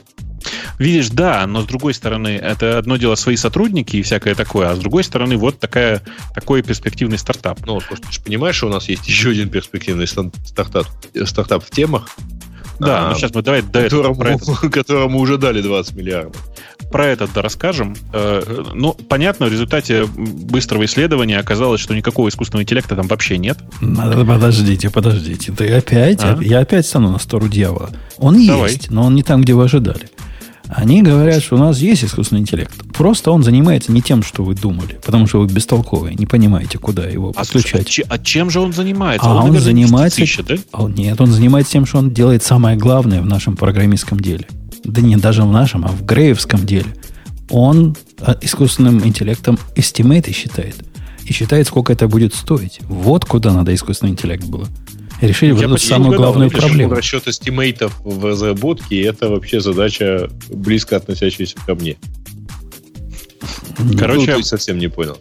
Да-да. Короче, э, э, это, конечно, все замечательно, но этот искусственный интеллект не имеет никакого отношения к тому, о чем они заявляли, о том, что у них есть искусственный интеллект, который, по сути, пишет, э, ну, пишет сами мобильные приложения.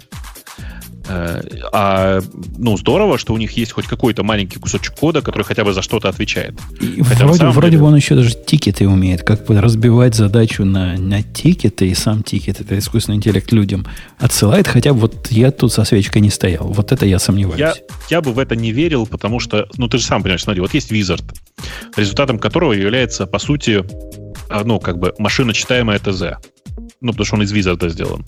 Не нужен искусственный интеллект, чтобы из этого сгенерить тикеты на, на ну, на, собственно, на задачи. Да я, я с тобой полностью согласен, поэтому я и сомневаюсь. Скорее всего, тут они искусственным интеллектом называют автоматизацию процесса.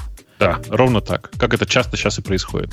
На самом деле, вот эта вот история про то, что мы вам рассказали, что тут искусственный интеллект, а на самом деле его нет, она очень частая сейчас. Просто дофига частая. Потому что, ну, fake it before you make it, оно везде существует. Тут как бы ты... Это, это нормальная история.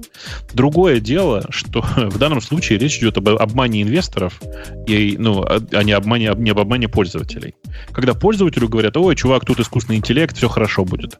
Э, это одно. Но когда про это говорят инвестору, да еще еще и подписываются на деньги, это, конечно, довольно стрёмная история, я бы так сказал. То есть, ну, я не знаю, как вас, как вас, меня такие истории, конечно, пугают. Слушай, ну, с другой стороны, это ж замечательно. Я вот тут сижу сейчас и перечитываю сказку о тройке. Ну, я недавно перечитывал, а, да. А, помнишь, когда там это, говорит, две страницы уже перепечатал, но там дальше не по русский идет, и в агрегате таких букв нету. Иностранных да, да. Так э, обязательно печатать. А если нету, так сойсовывайте рукой. Очень хорошо. Агрегат заодно и сойсовывать научите. Действуйте, да, да, действуйте. Да. Меня это на другое классическое фразу натолкнула вот эта вся история. Эм, Грей, как специалист по поэзии, должен знать, кто это сказал. Э, кругом с арбузами и телеги и нет порядочных людей. Ну, а что вы хотели? Вы нашли какую-то индийскую фирму, которая, ну, которая занимается продажей тушек. И вы ожидали от нее, что она вам начнет AI продавать? Ну, нет порядочных людей. Что поделать? Ну, ну да. Ну, ну, это, конечно, это, конечно, правда. В смысле, удивительно, что люди ожидали от этой компании другого, но на самом деле мне интересно, как здесь э, э на все это прореагировал SoftBank. Посмотрим, как это, как это в результате чем закончится. Э, оставаясь в рамках забавных тем, у нас сегодня по Слушай, забавности. А, а, а мне кажется, у нас из забавных тем еще, по-моему, еще один спонсор есть, нет, сегодня? А, Косяком а пошли? к темам слушателей собираетесь? Нет, у нас есть, э, разумеется, во-первых, еще один спонсор. А, и спонсор, кстати говоря, уже вам знакомый. Это Skill Factory, а, который э, в общем, представляет свою специализацию под названием Data Science. А, и ребятам очень понравился первый выход, так что, может, вы повторите, это сказать, что вы тогда... Боб, Бобук зачитал текст. А, Бобук просто зачитал. Но, ну, но короче, есть такая онлайн-школа онлайн-школа под названием Skill Factory, и она сейчас запустила годовой курс по Data Science. Ну, ты а... мне можешь выдать заново э, текст, и я его снова зачитаю. Я тебе могу, конечно же, все выдать. Давай, засылай. А, но... Да, где, где наш чатик? Чатик, я кидаю сюда опять этот. А, чатик, э, и, в общем, курс рассчитан на уме... желающих освоить эту область а, Data Science с нуля. А, есть программирование на Python, есть э, всяческие навыки обязательные для дата-сайентиста. Если ты своими словами будешь пересказывать, то Бобуку нет смысла и читать. А, ну, подожди. Да. Это же самое интересное. Ну, давайте я второй раз попробую. Смотрите, второй Давай. дубль. Первый дубль был, ну, какой-то, какой-то, сейчас попробуем второй.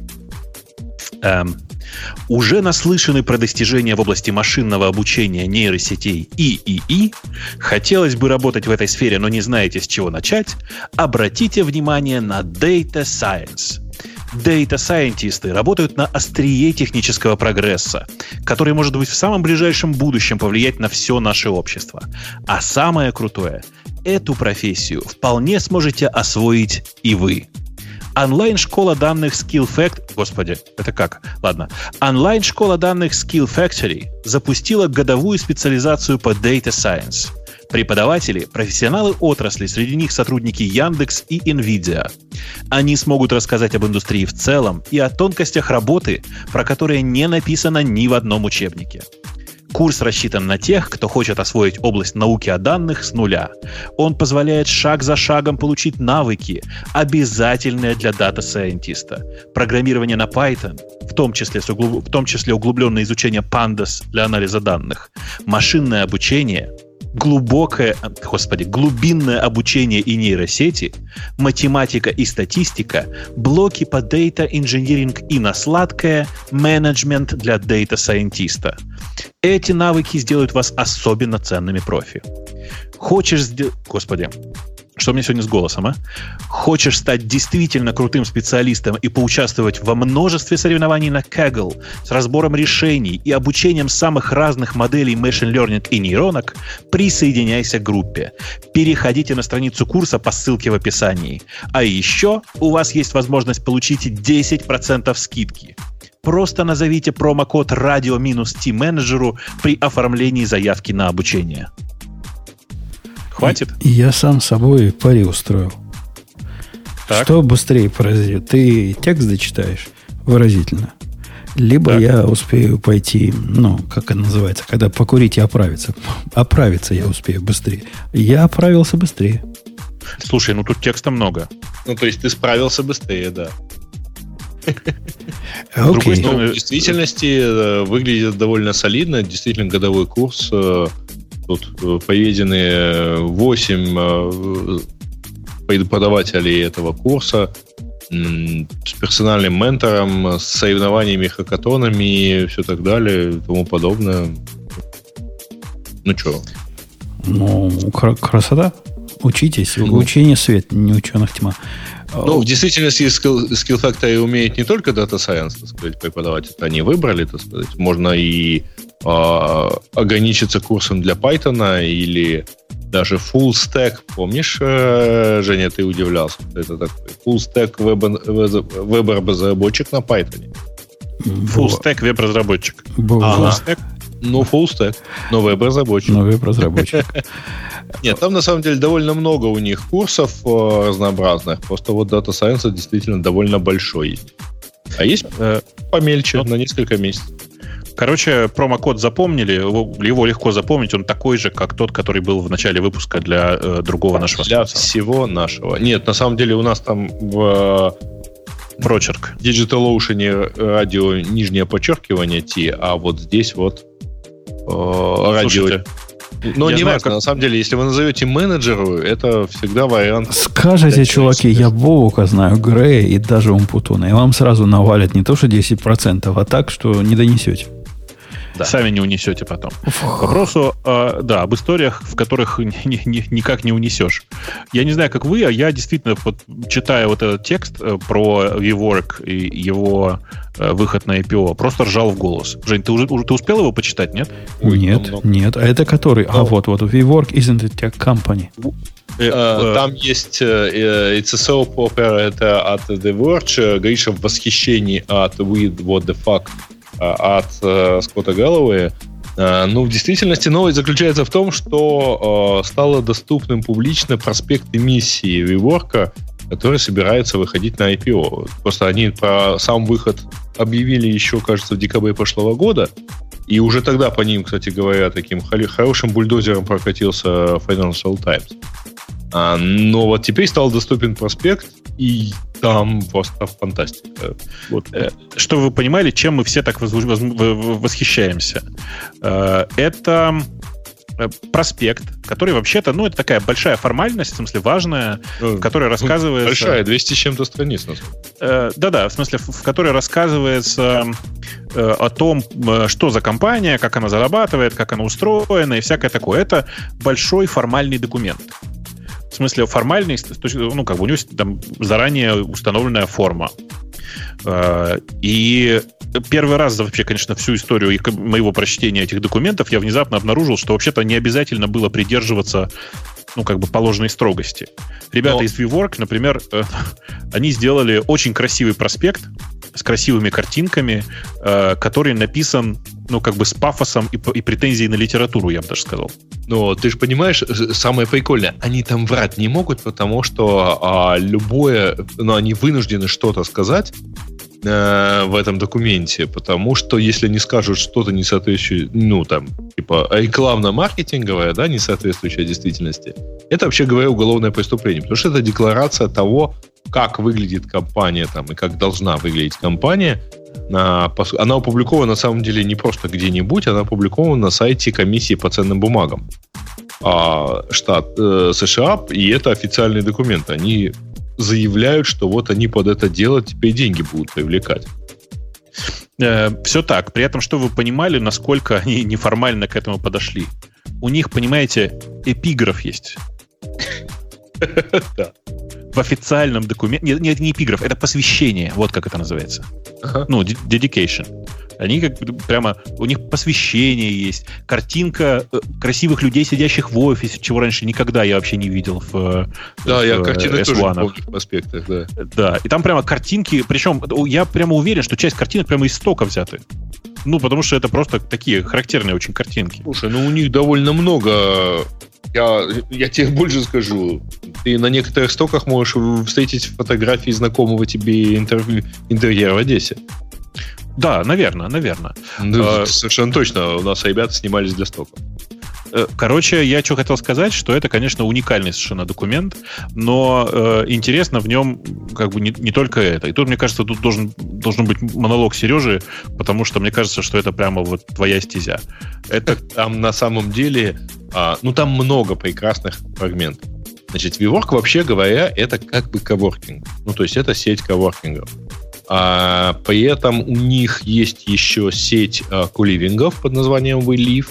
А, при этом у них есть, а, точнее, не у них, а, а у сооснователя, то есть жены основателя, а, которая, кстати говоря, по странному стечению обстоятельств еще и сестра Гвинет Пелтроу, а, Ребекка Пелтроу, она, значит, основатель сети женских коворкингов. И это тоже как-то там отображено. А, меня это почему, собственно, интересует, потому что я тоже, в общем, в некотором роде владелец коворкинга. Мне интересно, так сказать, как эта вся фигня должна работать. И вот я понимаю, что так она, видимо, должна... Ну, так она не должна работать, потому что вот в таком виде оно, к сожалению, долго не продлится. Я такого восторга в, в различных чатиках и прочих местах не видел очень давно по поводу этого. Ну, то есть вот э, комментарии под слайдом о организационной структуре после IPO, э, который выглядит как э, пытаюсь понять, что здесь, но э, я понятия не имею what the fuck is going on. А это вот как бы даже один из самых мягких комментариев. Кажется. Погодите, погодите. А вам, вам не кажется, что вы как-то усложняете? Мы берем простую, как, как, как мычание тему. Коворкинг. То есть посадь, поставь стульчиков, посади людей, дай им холодильник, куда напитки класть. Вот тебе коворкинг. Wi-Fi устрой. Чего вы разводите вокруг этого науку-то целую? Ну, на самом деле не мы разводим, а вот этот самый Wi-Fi называется Extensive uh, Tech uh, Ecosystem.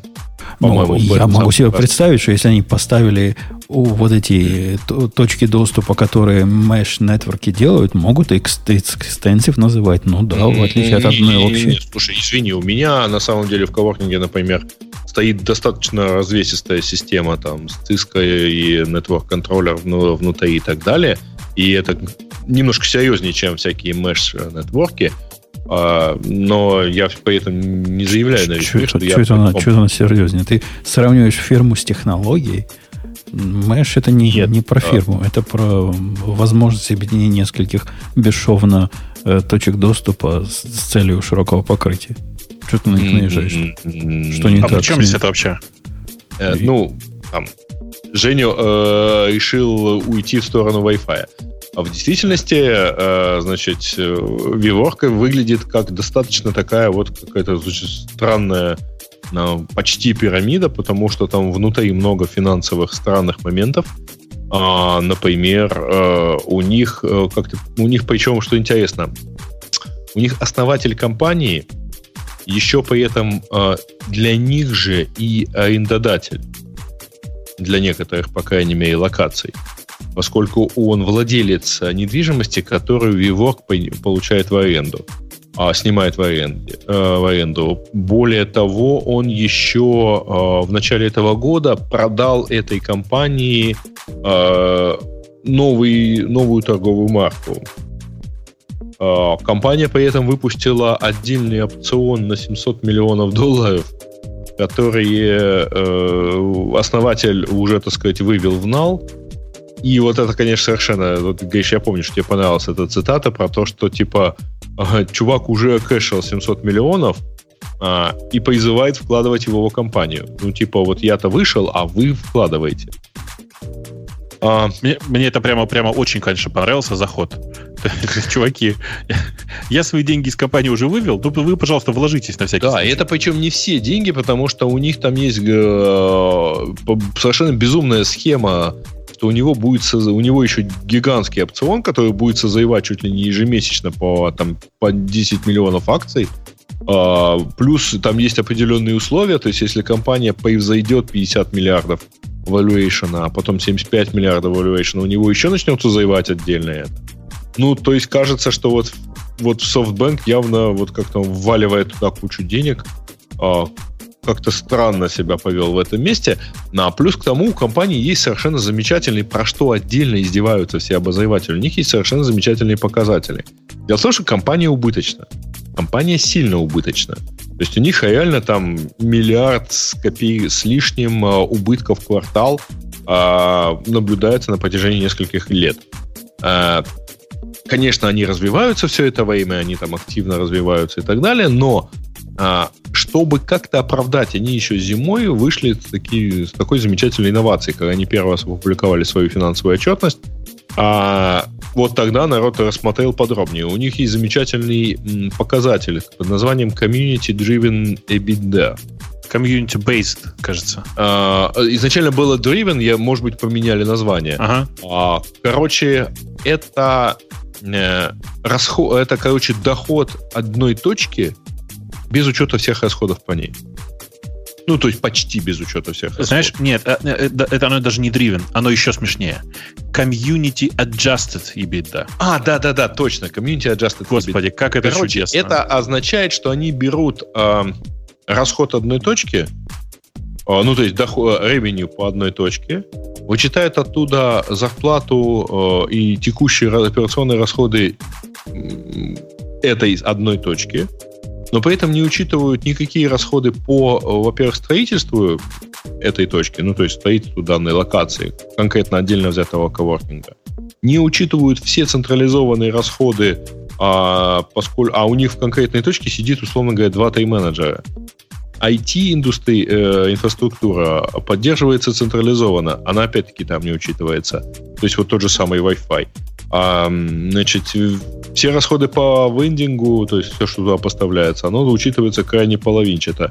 И плюс к тому не учитывается вообще вся центральная, так сказать, инфраструктура. Ну, как бы а то, что, тот факт, что там есть генеральный директор и вся прочая компания, тоже не учитывается вот в этой ебенте. Слушай, То есть скажем, отдельно конкретно вот квадратный метр конкретного коворкинга прибыльный. Вот. А тот факт, что в нем не посчитано, так сказать, все остальное, что не находится на этом квадратном метре, ну, как бы обходится. Ну, э, я просто очень хочу... Жень, слушай, обрати внимание вообще вот на эту статью, которая называется We What the Fuck, в смысле WTF.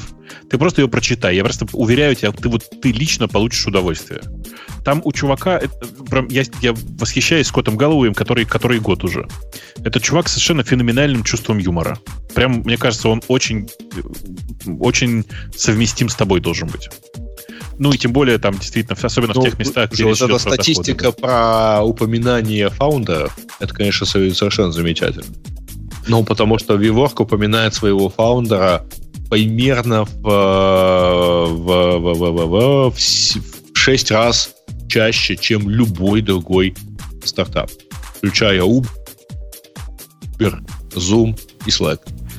Окей. Okay. Причем вместе взятые. Прочитаем надо Короче, это, это, это, это на самом деле удивительная, удивительная история сама по себе. Она, э, знаешь, типа, мне кажется, что выход, выход Виворка на IPO должен довольно сильно поменять вообще весь подход к, к IPO.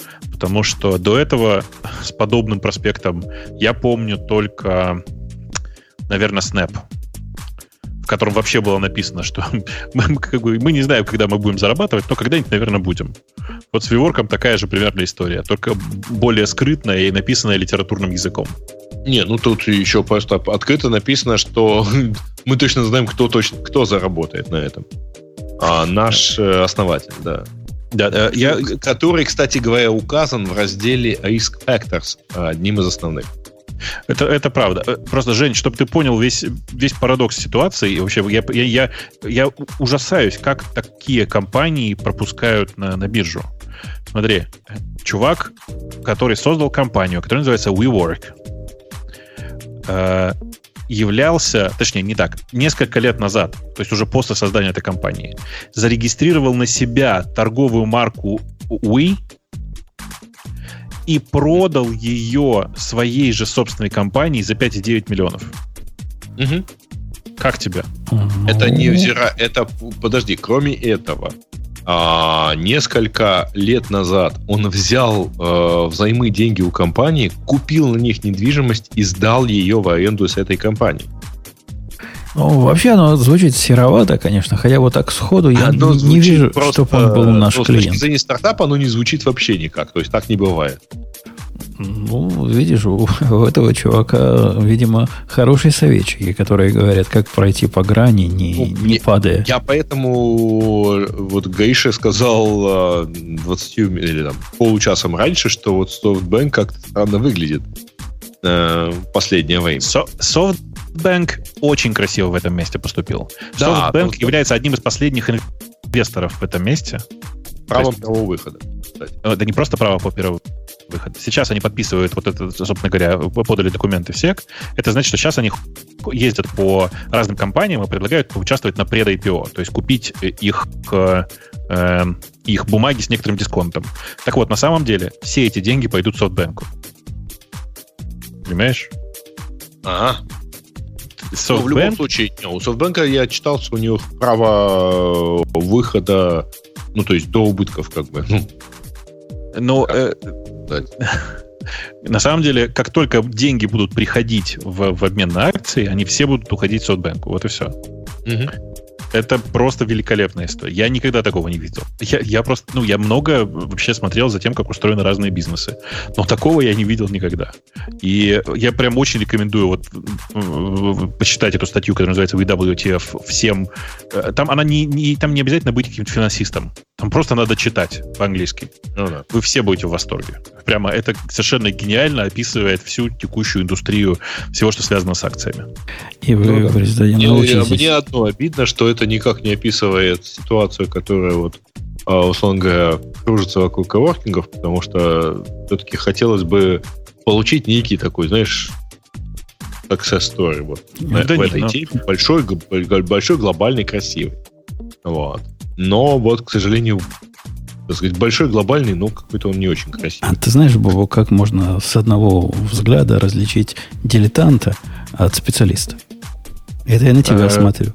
Вот он, очки? Вот тот, который говорит сек, это явно дилетант. Эм, по какой причине? Потому что кроме дилетантов э, SEC ник, никто не называет секом. Нет, нет, это российская, это, это российская особенность такая. В России Я все говорят сек. сказал расистская, да. Угу. Понятно. Нет, нет, в, смысле, в России это говорят сек. Понятно. Причем, когда здесь это производят, произносят, это вообще звучит как ACC. Вот так вот, быстро говорят, ACC такой. Это ну, так, они, так они CIC, потому что что, ну конечно, ну, да, очень звучит удобно. вот так вот. Э, окей, давайте про Firefox 70 и Chrome 77, который наконец-то выпилит э, вот это позорное, позорный знак того, что мы нищеброды. Теперь никто не будет знать, что мы нищеброды. Больше не будет знать никто. Ну, короче, э, новость заключается в том, что они не будут показывать э, новые версии браузеров, не будут показывать имена компаний. Они, а, они не будут отдельно помечать EV-сертификаты, которые мне всегда, честно вам скажу, казались, казались, казались кидаловым. А вот теперь это, у этого кидалова нет, нет ну, финансового слушай, смысла особого. Слушайте, ну вот, ровно так это и будет выглядеть. То есть они не будут показывать а, название компании, которая проверена в ходе Extended Validation. Mm, ну, да, на ну, самом деле... Будет просто значок э, защищенного соединения. Вот и все. Все, все так. И это на самом деле нормально. В смысле, мне кажется, что это правильно. В смысле, что EV-сертификаты больше не будут как-то отдельно э, выделяться, потому что все сертификаты по-честному, если равны. Но я предлагаю вам обратить внимание на другое. В, Женя тут эту статью добавил с OpenNet. Вы все видите, что на OpenNet э, проблемы с SSL? Там это, это HTTP сайт. Э, ну да, not, not secure. А нам... Я, а нам я надо... предлагаю от, не, от него отказаться. Я предлагаю. Вот ты боишься, что тебя фишингом обидят? А ну, я читаю статью на сайте newsradio.com. А, тогда нормально, да. Тогда вот нормально. там есть значок защищенного соединения, все хорошо. Подождите, если HTTPS написать перед www... Э, будет, будет работать. Я не знаю, почему ты положил ссылку на HTTP сайт.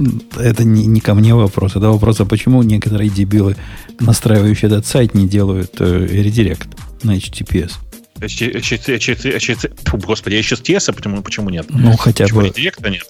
Да. Хотя бы редирект. Я уж про HTS... HTST, да? H... Как это называется? Как называется? Когда заставляет. Ну, с HT называется. HSTS называется. Вот. HSTS. Вот, ну, хотя бы чего-то. Ну, так, вот так вот. Я попал на эту статью, видимо, по ссылке, которая шла без HTTPS. И вот она к нам таки и попала. Да, поэтому я считаю, что это позор. Да. Да-да. Но, но, но все равно позор, позор, стыд и позор.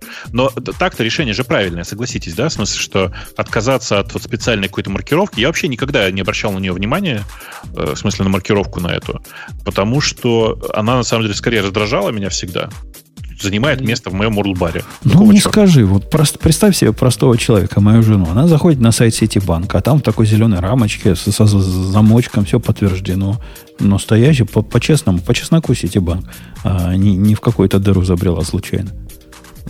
Ну, подожди, ну, так что значит дыра или не дыра? А тут будет нормально подписанный сертификат тоже. Не, будет, будет э, замочек. Однако, если ты написал сети бан вместо банк, ты так сходу и не узнаешь так сразу что-то не, не там немножко. Слушай, на самом деле я думаю, что э, Google с э, Mozilla просто договорились и решили убить э, этот самый Taft. Ну, по-честному, если.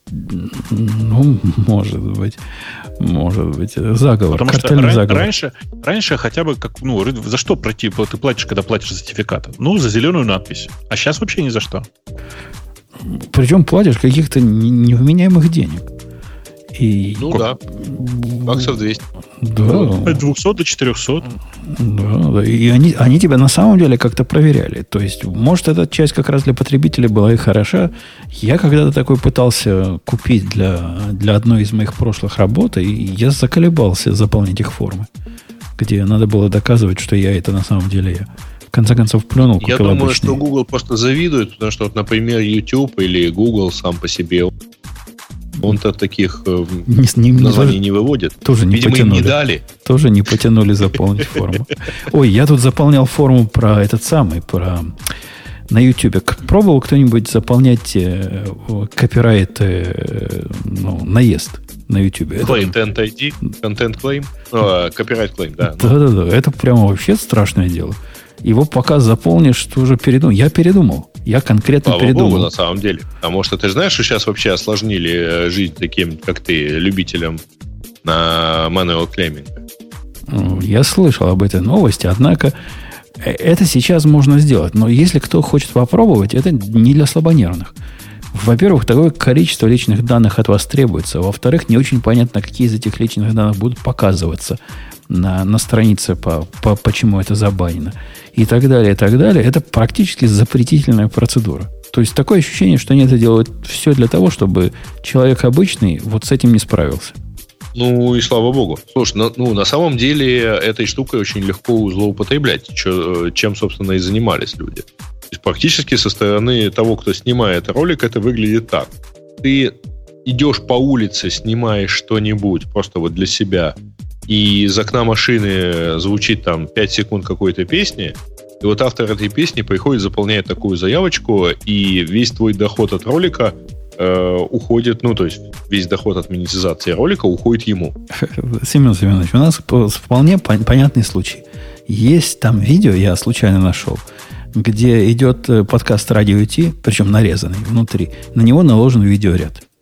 Это абсолютно явно и конкретно нарушает э, все, чего мы предупреждали, что так делать нельзя. И я хотел исключительно ну, на, на попробовать. Не то, что они меня сильно волнуют, что не существует, но ради бога. А, однако это не для слабонервных занятий. Даже не пытайтесь, не пытайтесь повторять это дома. Страшное, страшное дело. Э, ну что, к темам слушателей есть у нас еще что интересненького? Пойдемте к темам слушателей. Давно пора. Да, пойдемте. Про, да, я туда пойду. А... Я их выбрал вот сейчас прямо так, что они у нас появились. Э, программист из Калифорнии зарегистрировал автомобильный номер Да, это то, что было. у нас уже было. Монго было. А... Вендерлог на экосистеме Apple. Что может быть, если ваш Apple аккаунт забанен?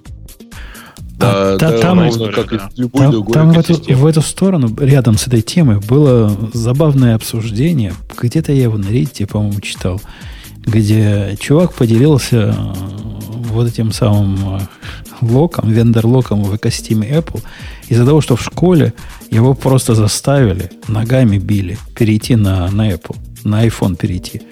Знаете почему? Бобок, ты не поверишь почему. Почему? Потому что если он участвовал в других чатах на в iMessage, то весь чат становился зелененьким. Его а, просто ну, перестали приглашать в эти чаты, и он почувствовал себя обделенным. И вот таким образом гады Apple заставляют его перейти на iPhone. Ну, вообще ему не обязательно был iPhone покупать. Он мог купить э, этот самый, как он называется, ай, э, маленький iPod. Ну, может, у них там в школе... Это, это школьник какой-то, может, у них в школе Wi-Fi забанен. А, школьник. Школьнику все в любом случае это надо, потому что школьники еще активно пользуются airdropом для рассылки разных интересных фотографий. И, конечно, ему нужно тоже на них смотреть. А, слушайте, а, кстати, интересная статья, потому что вот та, на которую ссылается. Потому что чувак там а, жалуется, что ему все, ну, ему заблокировали Apple ID после того, как он использовал а, видимо, украденную iTunes gift card. То есть пополнил счет. Ну, он, типа, всегда так делал. Где он, на самом деле, в Америке такое нашел, не очень понятно. А, ворованные, но... ворованные гифт-карты? Ну да. Да ты на eBay их в огромном количестве можешь купить. Он, ну, сказал, он сказал, я, что... Слава богу, я их там не покупал. Он сказал, что купил эту карту на популярном сайте, где с расп... по распродажам их можно купить. Ну, по, вот в итоге... Слушайте, ну, кстати говоря, по-моему, у меня один из... У меня как-то было что-то похожее. Вот. Ну, что, пришлось пойти и сделать себе новый этот... Новый аккаунт. Да-да-да. А у меня также было с Яндексом. Я тоже попытался что-то заплатить Яндексами. Вот с тех пор залочены. Так ну, тебе и надо. Не один, не да. один Apple такой гад. Да-да, так тебе и надо, я и говорю. Не, а, ну, у Apple это на самом деле довольно ну, как бы стандартная штука. То есть, э, покупая карты где-то там не на сайте, ну, вернее, не на сайте, а на, не в магазине Apple, вы, в общем, несете все риски, связанные с этим. Если залочат ваш Apple аккаунт, мне не кажется, что будет такой удар по, по жизни, как если залочат ваш гугловый аккаунт. То есть по а. обширности этот удар, по-моему, конечно, будет болезненный, но несравненно менее болезненный, чем если Google вас залочит. А заодно, как Google любит делать, залочит и ваши рабочие аккаунты по ассоциации, и, и ваши бизнес-аккаунты, и все на свете. И ваше облако, и будет тогда совсем счастье у Apple, надо признать, мы не так много яиц держим в этой Apple корзине. Не так ну, это страшно. У, у меня тоже не так страшно, хотя мне, конечно, будет жалко тех микроприложений, которые у меня написаны, и которые потом я не смогу ни обновить, ни, ни установить. Но по факту, конечно, я очень сочувствую чуваку, который ну, разрабатывал, там что-то делал, а теперь он не может ничего сделать. Он разработал приложение и не может на них зарабатывать. Смотри, какой ужас. Ну, неприятно, неприятно. Следующая тема. А, да. Новая гид-совместимая система для OpenBSD под названием GOT. Там, по-моему, H не хватает. Нет, там, там буквы A не хватает. God должно быть. А, э, это Games of Trees, поэтому она год. Причем первая G большая, и, последняя T-бомб типа тоже большая. На самом деле это просто попытка создания другой системы контроля версий, которая по репозиторию совместима с гитом. Вот и все. А это новая идея? Я, я такого не помню.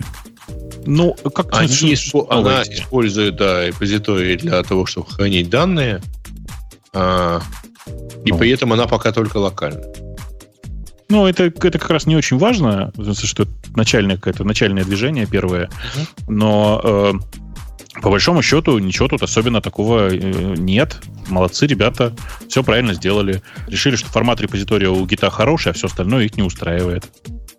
Э, у них там свои заморочки. Они хотят это сделать для OpenBSD. То есть у них конкретно use case есть.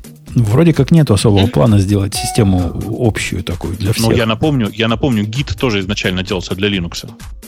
Ну, может, ты и прав. Может, когда-то мы про этот гид э, богомерзкий забудем и будем готом все делать. Я так понимаю, что у них еще и лицензия к этому делу. В смысле BSD? Ты имеешь? Ну, да. Тебя что-то не ну, устраивает с лицензией обычного гита?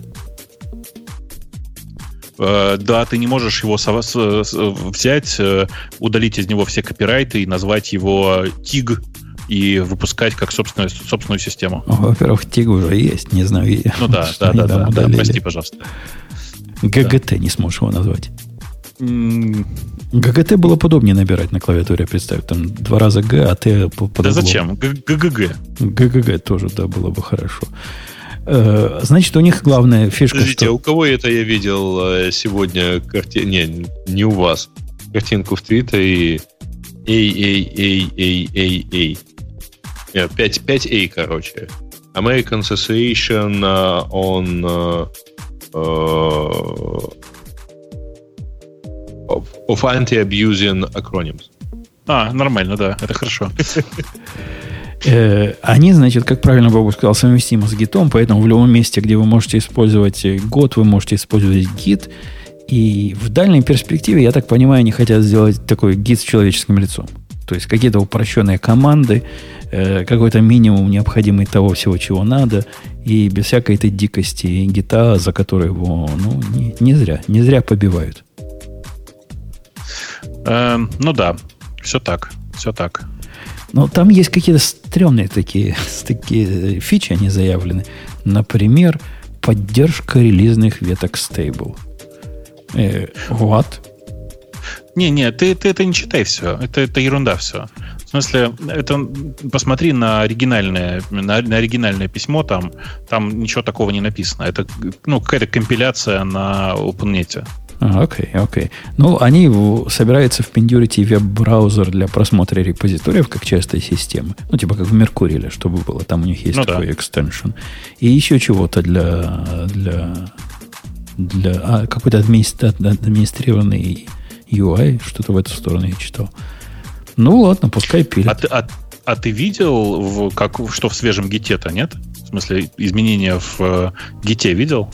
Нет, а там что-то такое. Последним. И, Они... и я их вообще упускаю, потому что, ну, редко, когда что-то интересное. Вот в Меркурии, когда следили, выходит Смотри. новая версия, сразу опаньки, да. менты. Посмотри, посмотри внимательно на Change, на change notes, на релиз notes 2.23 э, гита. Это он буквально свежий вот на днях. У них там появился немножко другой подход к комитам, к чекаутам. Э, там типа появились две, две новых команды, которые так или иначе позволяют немножко по-другому на все это посмотреть. У них есть switch теперь отдельно, в смысле переключиться на другой бранч с сохранением всего. Ну, короче, посмотри просто. Там довольно интересно все.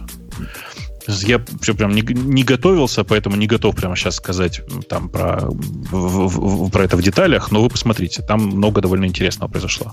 И это важно, что это эксперимент, не касающийся ничего внутри. Окей, okay. окей, okay. посмотрим. Не будем с workspace мучиться больше, как при старом режиме. Ты знаешь, там, там на самом деле похоже, что это штука, которая помогает и от workspace отказаться, и отказаться от, э, э, как он называется, этот самый такой workflow типичный с гитом. Когда поп и push делаешь что Да, да, да, да, да, да. Так, типа, вот от, от этого всего можно будет отказаться. Но вообще посмотрите. Okay. А, ну вот. Okay, okay, okay. Кстати, да. клиент, который я тут продвигал, активно и хвалил, э, Sublime Merge. С ним, похоже, случилось то, что и с Sublime случилось. Что? Ну, Забросили? Он выходили у него обновления каждую неделю. Чего-то чинили, и все. И утихло, и тихо все. И вообще ничего не все происходит. хорошо, программа работает. Что ты? Ну, да. Да нет, там, Работает, там, не там, трогай, там есть куда, куда чинить. Там не все еще пока хорошо. Он, похоже, автору опять надоело. Ну, я думаю, что так и есть, потому что там, на самом деле, у... Если ты помнишь, этот самый Sublime Merch делает не автор Sublime, а чувак, которого он нанял, э, который пакеты делал, помнишь? Как его зовут-то? А, он не пакеты делал.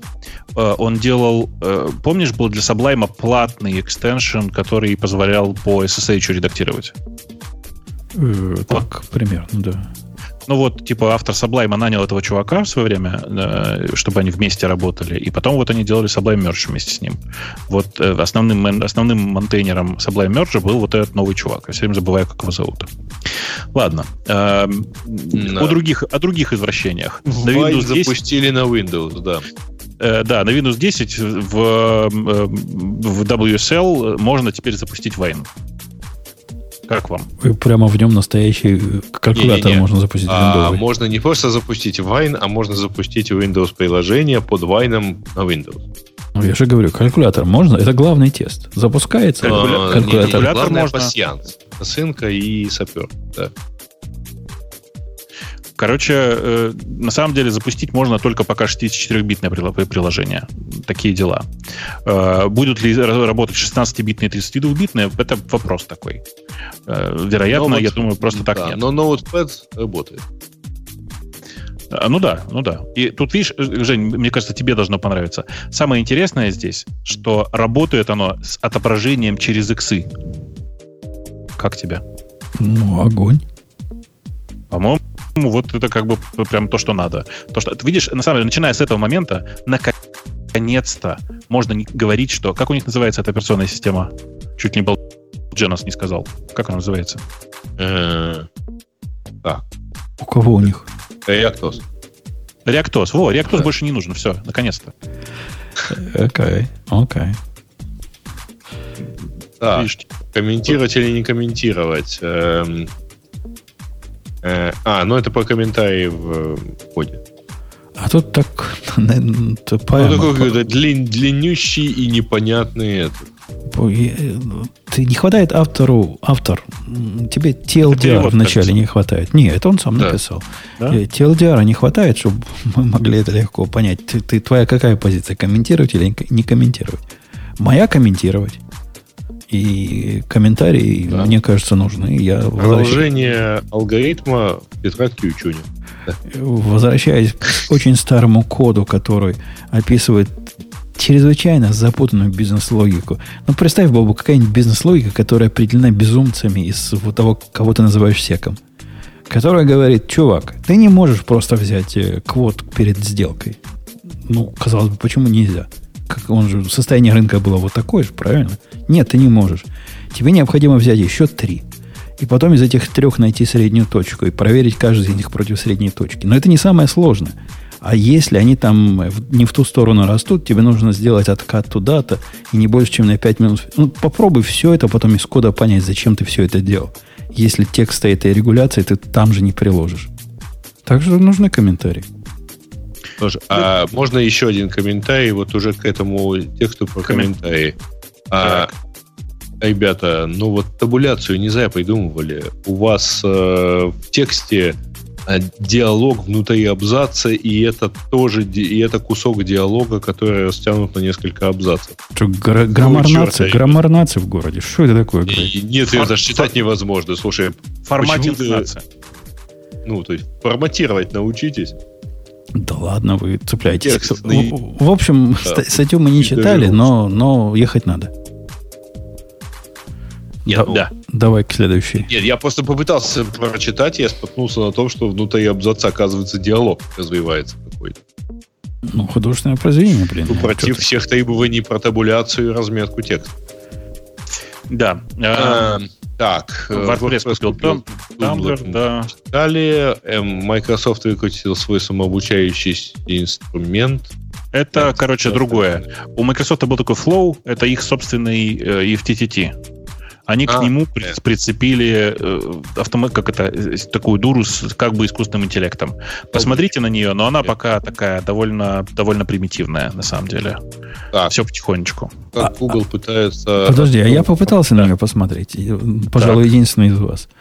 И для меня это стало не то, что шоком и трепетом, но еще одним подтверждением того, что ну, не умеет Microsoft свои продукты. Я не знаю, хороший продукт или нет. Презентация абсолютно отвратительная. Выкатывает какой-нибудь Amazon какую-нибудь хрень мелкую. Любую. Вы на эту а, любую хрень получаете что?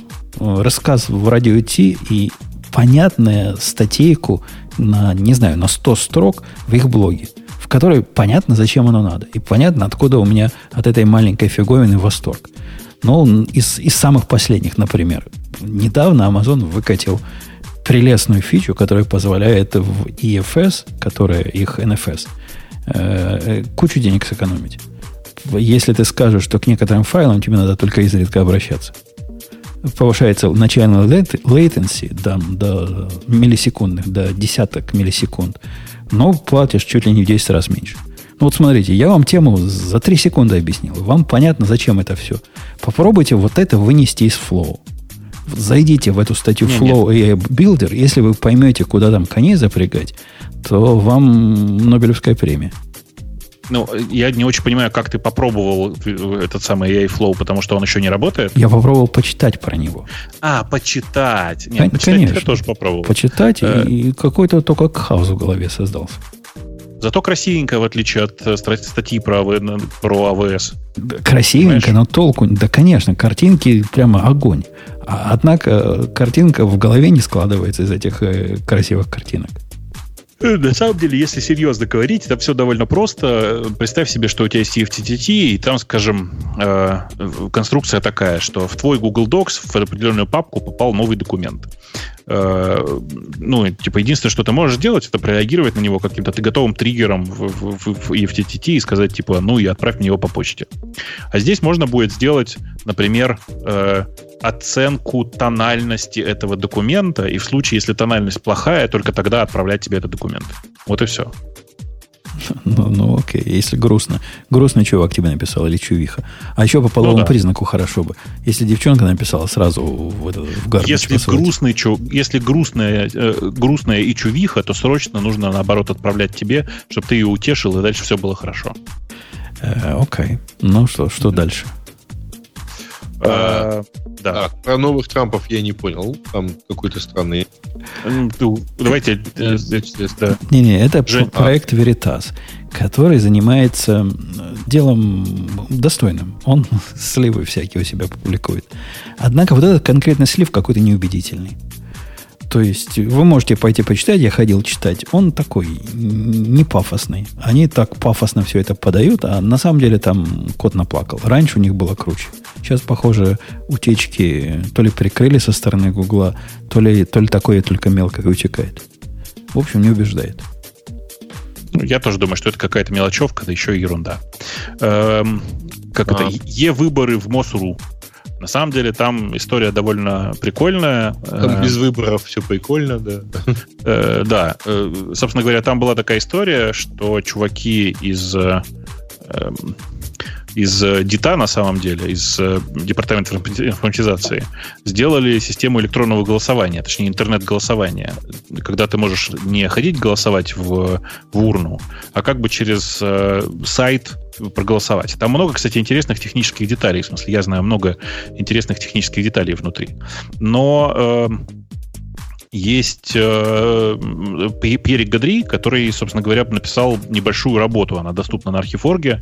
Э, вы можете на ее, ее почитать. И там, собственно говоря, рассказано о том, что э, в текущем его виде эта система, крипт... даже не так, в текущем своем виде написана совершенно непонятно зачем своя собственная криптографическая модель, не, не система криптографии, а модель своя, э, в рамках которой в нескольких местах используются супер короткие ключи, в смысле там типа 256 бит на ключ это, как ты понимаешь, ну, просто очень, очень стыдно.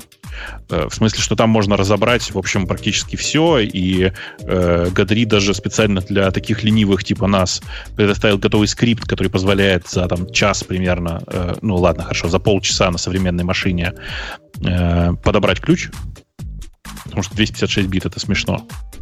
Э, и отдельно все ржут над тем, что видно, что в некоторых местах люди решили увеличить безопасность, поэтому это ключ, который зашифрован ключом, который зашифрован ключом. Проблема в том, что каждые ключи по 256 бит. А это, как мы знаем, не, усиливает криптографию никак. Несколько раз XOR сделайте, конечно, будет очень сильная криптография. Ну, типа того, да, типа того. Э, на самом деле разработчики уже все починили, в смысле, что там, там в, в коде изначально было до 2, до, 2, до 2 килобит можно было использовать ключ. Просто по какой-то причине зачем-то оставили э, Э, ну, типа оставили 256. Э, вообще 1024 тоже достаточно, по-честному, если. Э, этот комментарий интересен, Бобук, еще с другой стороны. Это один из тех редких случаев, которые я могу по пальцам одной руки посчитать, когда комментарий вызвал тикет. По этому Это комментарию как? я конкретно создал тикет. Это на тему. Вот, догадайся сам. Посмотри на комментарий Нет. и пойми, почему по нему надо создать а, тикет. Имя чувака? Имя чувака конкретно в этом месте не декодится. А, вот, так что, да, бывает там на эти самые. 39 это, по-моему, такой апостроф одинарный. Или обратный Понятно. апостроф, что-то в эту сторону. Понятно, понятно. Короче, история довольно смешная. Э, там на самом деле все действительно довольно интересно. В смысле, там внутри блокчейн, а еще там система анонимизации, а еще там э, разделяемый на несколько частей ключ, который э, можно частями собрать. Короче, там все довольно, довольно интересно технически, хотя, конечно, я считаю, что это все ну, профанация, по-честному, если. Конечно, нужно было делать совсем по-другому, и это очень странная история. Слушай, да. а как э, товарищи разработчики решают проблему с э, тайным э, и добровольным голосованием? Э, ну, добровольным никак. Ты же не знаешь, как это, как добровольно ну, вот, не вот, можешь определить. Э, а вот. тайна голосования определяется довольно легко. Э, ну, в смысле, там такая довольно прикольная система. Знаете, если очень коротко. Там в типа на, на вашем на портале на портале госуслуг ты оставляешь заявку, что я хочу анонимно голосовать. Портал генерирует тебе, условно говоря, такой, ну, тикет, в смысле, айдишник такой, который на самом деле он валидируемый. Ну, то есть, грубо говоря, типа он подписывает конкретную строку, конкретный айдишник конкретным своим приватным ключом. А дальше ты с этим ключом идешь на один из десяти, тебя редиректит реально на случайный, э, случайный портал, случайно-случайный, один из восьми или там десяти, что ли, разных э, э, таких вот готовых фронтендов, на которых ты голосуешь, то есть оставляешь свои, ты указываешь галочкой, что-то нужно, нажимаешь «Отправить», и эта, эта штука записывается сразу в блокчейн. То есть в том месте, где ты голосуешь, уже неизвестно, кто это голосует. Не-не, это понятно. Я имел в виду другое. Э, совершенно невозможно проконтролировать, что человек в этот момент находится один у Ну, это, это и сам понятно. Это понятно, конечно. Это, на самом деле, самая большая проблема, она звучит так. Э, это идеальная система для того, чтобы в воинских частях поставить всех в строем, сказать ну, кнопку или даже «Май», да, типа того. Mm-hmm. За Васю голосуй. Раз-два. Да и без, и без этого можно в военных частях хорошо заставить. Потом по результату ну, наказать всю часть, если не, если ну, там, не так проголосуют. Просто, э, на самом деле, вот существующая процедура офлайнового голосования, она как раз от этого прекрасно защищает, потому что ты заходишь в кабинку, да, э, не знаю, да, как в России, у нас запрещено... Она, она защищает технически от того, чтобы у тебя стоял э, за спиной человек с пистолетом. Однако, во-первых, как там в воинских частях стоят кабинки, не знает никто. А во-вторых, там, никто не защищает... А, нет, как раз в России, по-моему, и, да и у нас стоят э, камеры. Ну, в России точно стояли камеры на предыдущих голосованиях и на каждой, э, на каждом участке. Вот. А, это, во-первых. Кроме того, э, вопрос же не в том, что черт не с воинскими частями. На обычном участке ты заходишь, вот, э, опять-таки, не знаю, как в России, но у нас запрещено, например, фотографировать то, как ты проголосовал, и запрещено показывать, как ты голосовал. Слушай, э, нет, у нас это все не запрещено, ради бога, ты это можешь все делать. Но э, по факту у нас в кабинках, не, не в кабинках, в смысле, у нас в, на избирательных участках камеры стоят. И эти камеры, они прям свободного доступа. То есть ты можешь со стороны смотреть, как все происходит. И есть э, правозащитные организации, которые прямо сидят и целенаправленно ищут нарушения ну, есть, по камерам. Есть наблюдатели, которые да, да, физически да. находятся на участках и так далее. Ну вот, вот. А в, в ситуации с э, таким онлайновым голосованием, конечно, это все э, ну, чудовищная профанация. То есть, и это никто, деле... да, никто, кстати говоря, до сих пор решить именно эту проблему не смог. Ну. Типа того. Типа того. Ну, короче, с этим, с этим ничего не поделать. И именно по этой причине в большинстве стран мира, если что, нет настоящего электронного голосования. В смысле, Вообще вот такого интернет-голосования. А, а, нет, Латвия... Страны, где бы, э, нет, ты хотел сказать в Эстонии, но... О, Эстония, а, конечно. Это единственная страна, и это страна, у которой меньше миллиона избирателей. Там же еще вопрос масштабирования может быть. Ну нет, Мог. это как раз ерунда. Закинем в облако. А, ну, Слушай, а то у них, по-моему, порядка 800 э, тысяч избирателей. Ну, короче, э, я ну, к тому, короче, что... маленькая страна. Я, конечно, да, типа того. Э, да. Вроде там ничего больше интересного нет. Ну, Яндекс там про Яндекс новости, но я не, не там такая... народ ушел в, в обсуждение, кто вообще пользуется этим Яндексом. Да, да, сходите вот, Бутун не пользуется, я не пользуюсь, оказывается. Ну, ты, прикинь, ты да, не пользуешься. пользуется. Нет, я, я действительно не пользуюсь, но по, немножко по другой причине. Дело не в IT. Ну, в смысле, не в том, что вот айтишники не пользуются, а просто в том, что э, любой поиск это место, это продукт, который должен использоваться там для того географического, в том числе, места, э, для которого он делается. Вот это уже, к сожалению, релевантность географии, она тоже очень важна. Ну что, на этой оптимистической ноте? Я пошел а... посмотреть, там ниже ничего, по-моему, ничего больше нет. А там, там уже даже нули. Там даже нули. Ну, может, там высокая контроверсия.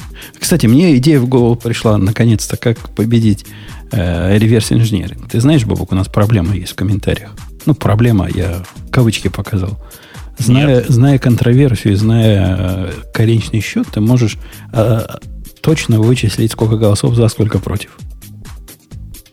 Ну, так. не знаю алгоритм.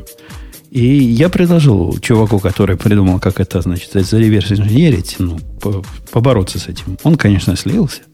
Говорит, не-не-не, я, я такой не буду делать.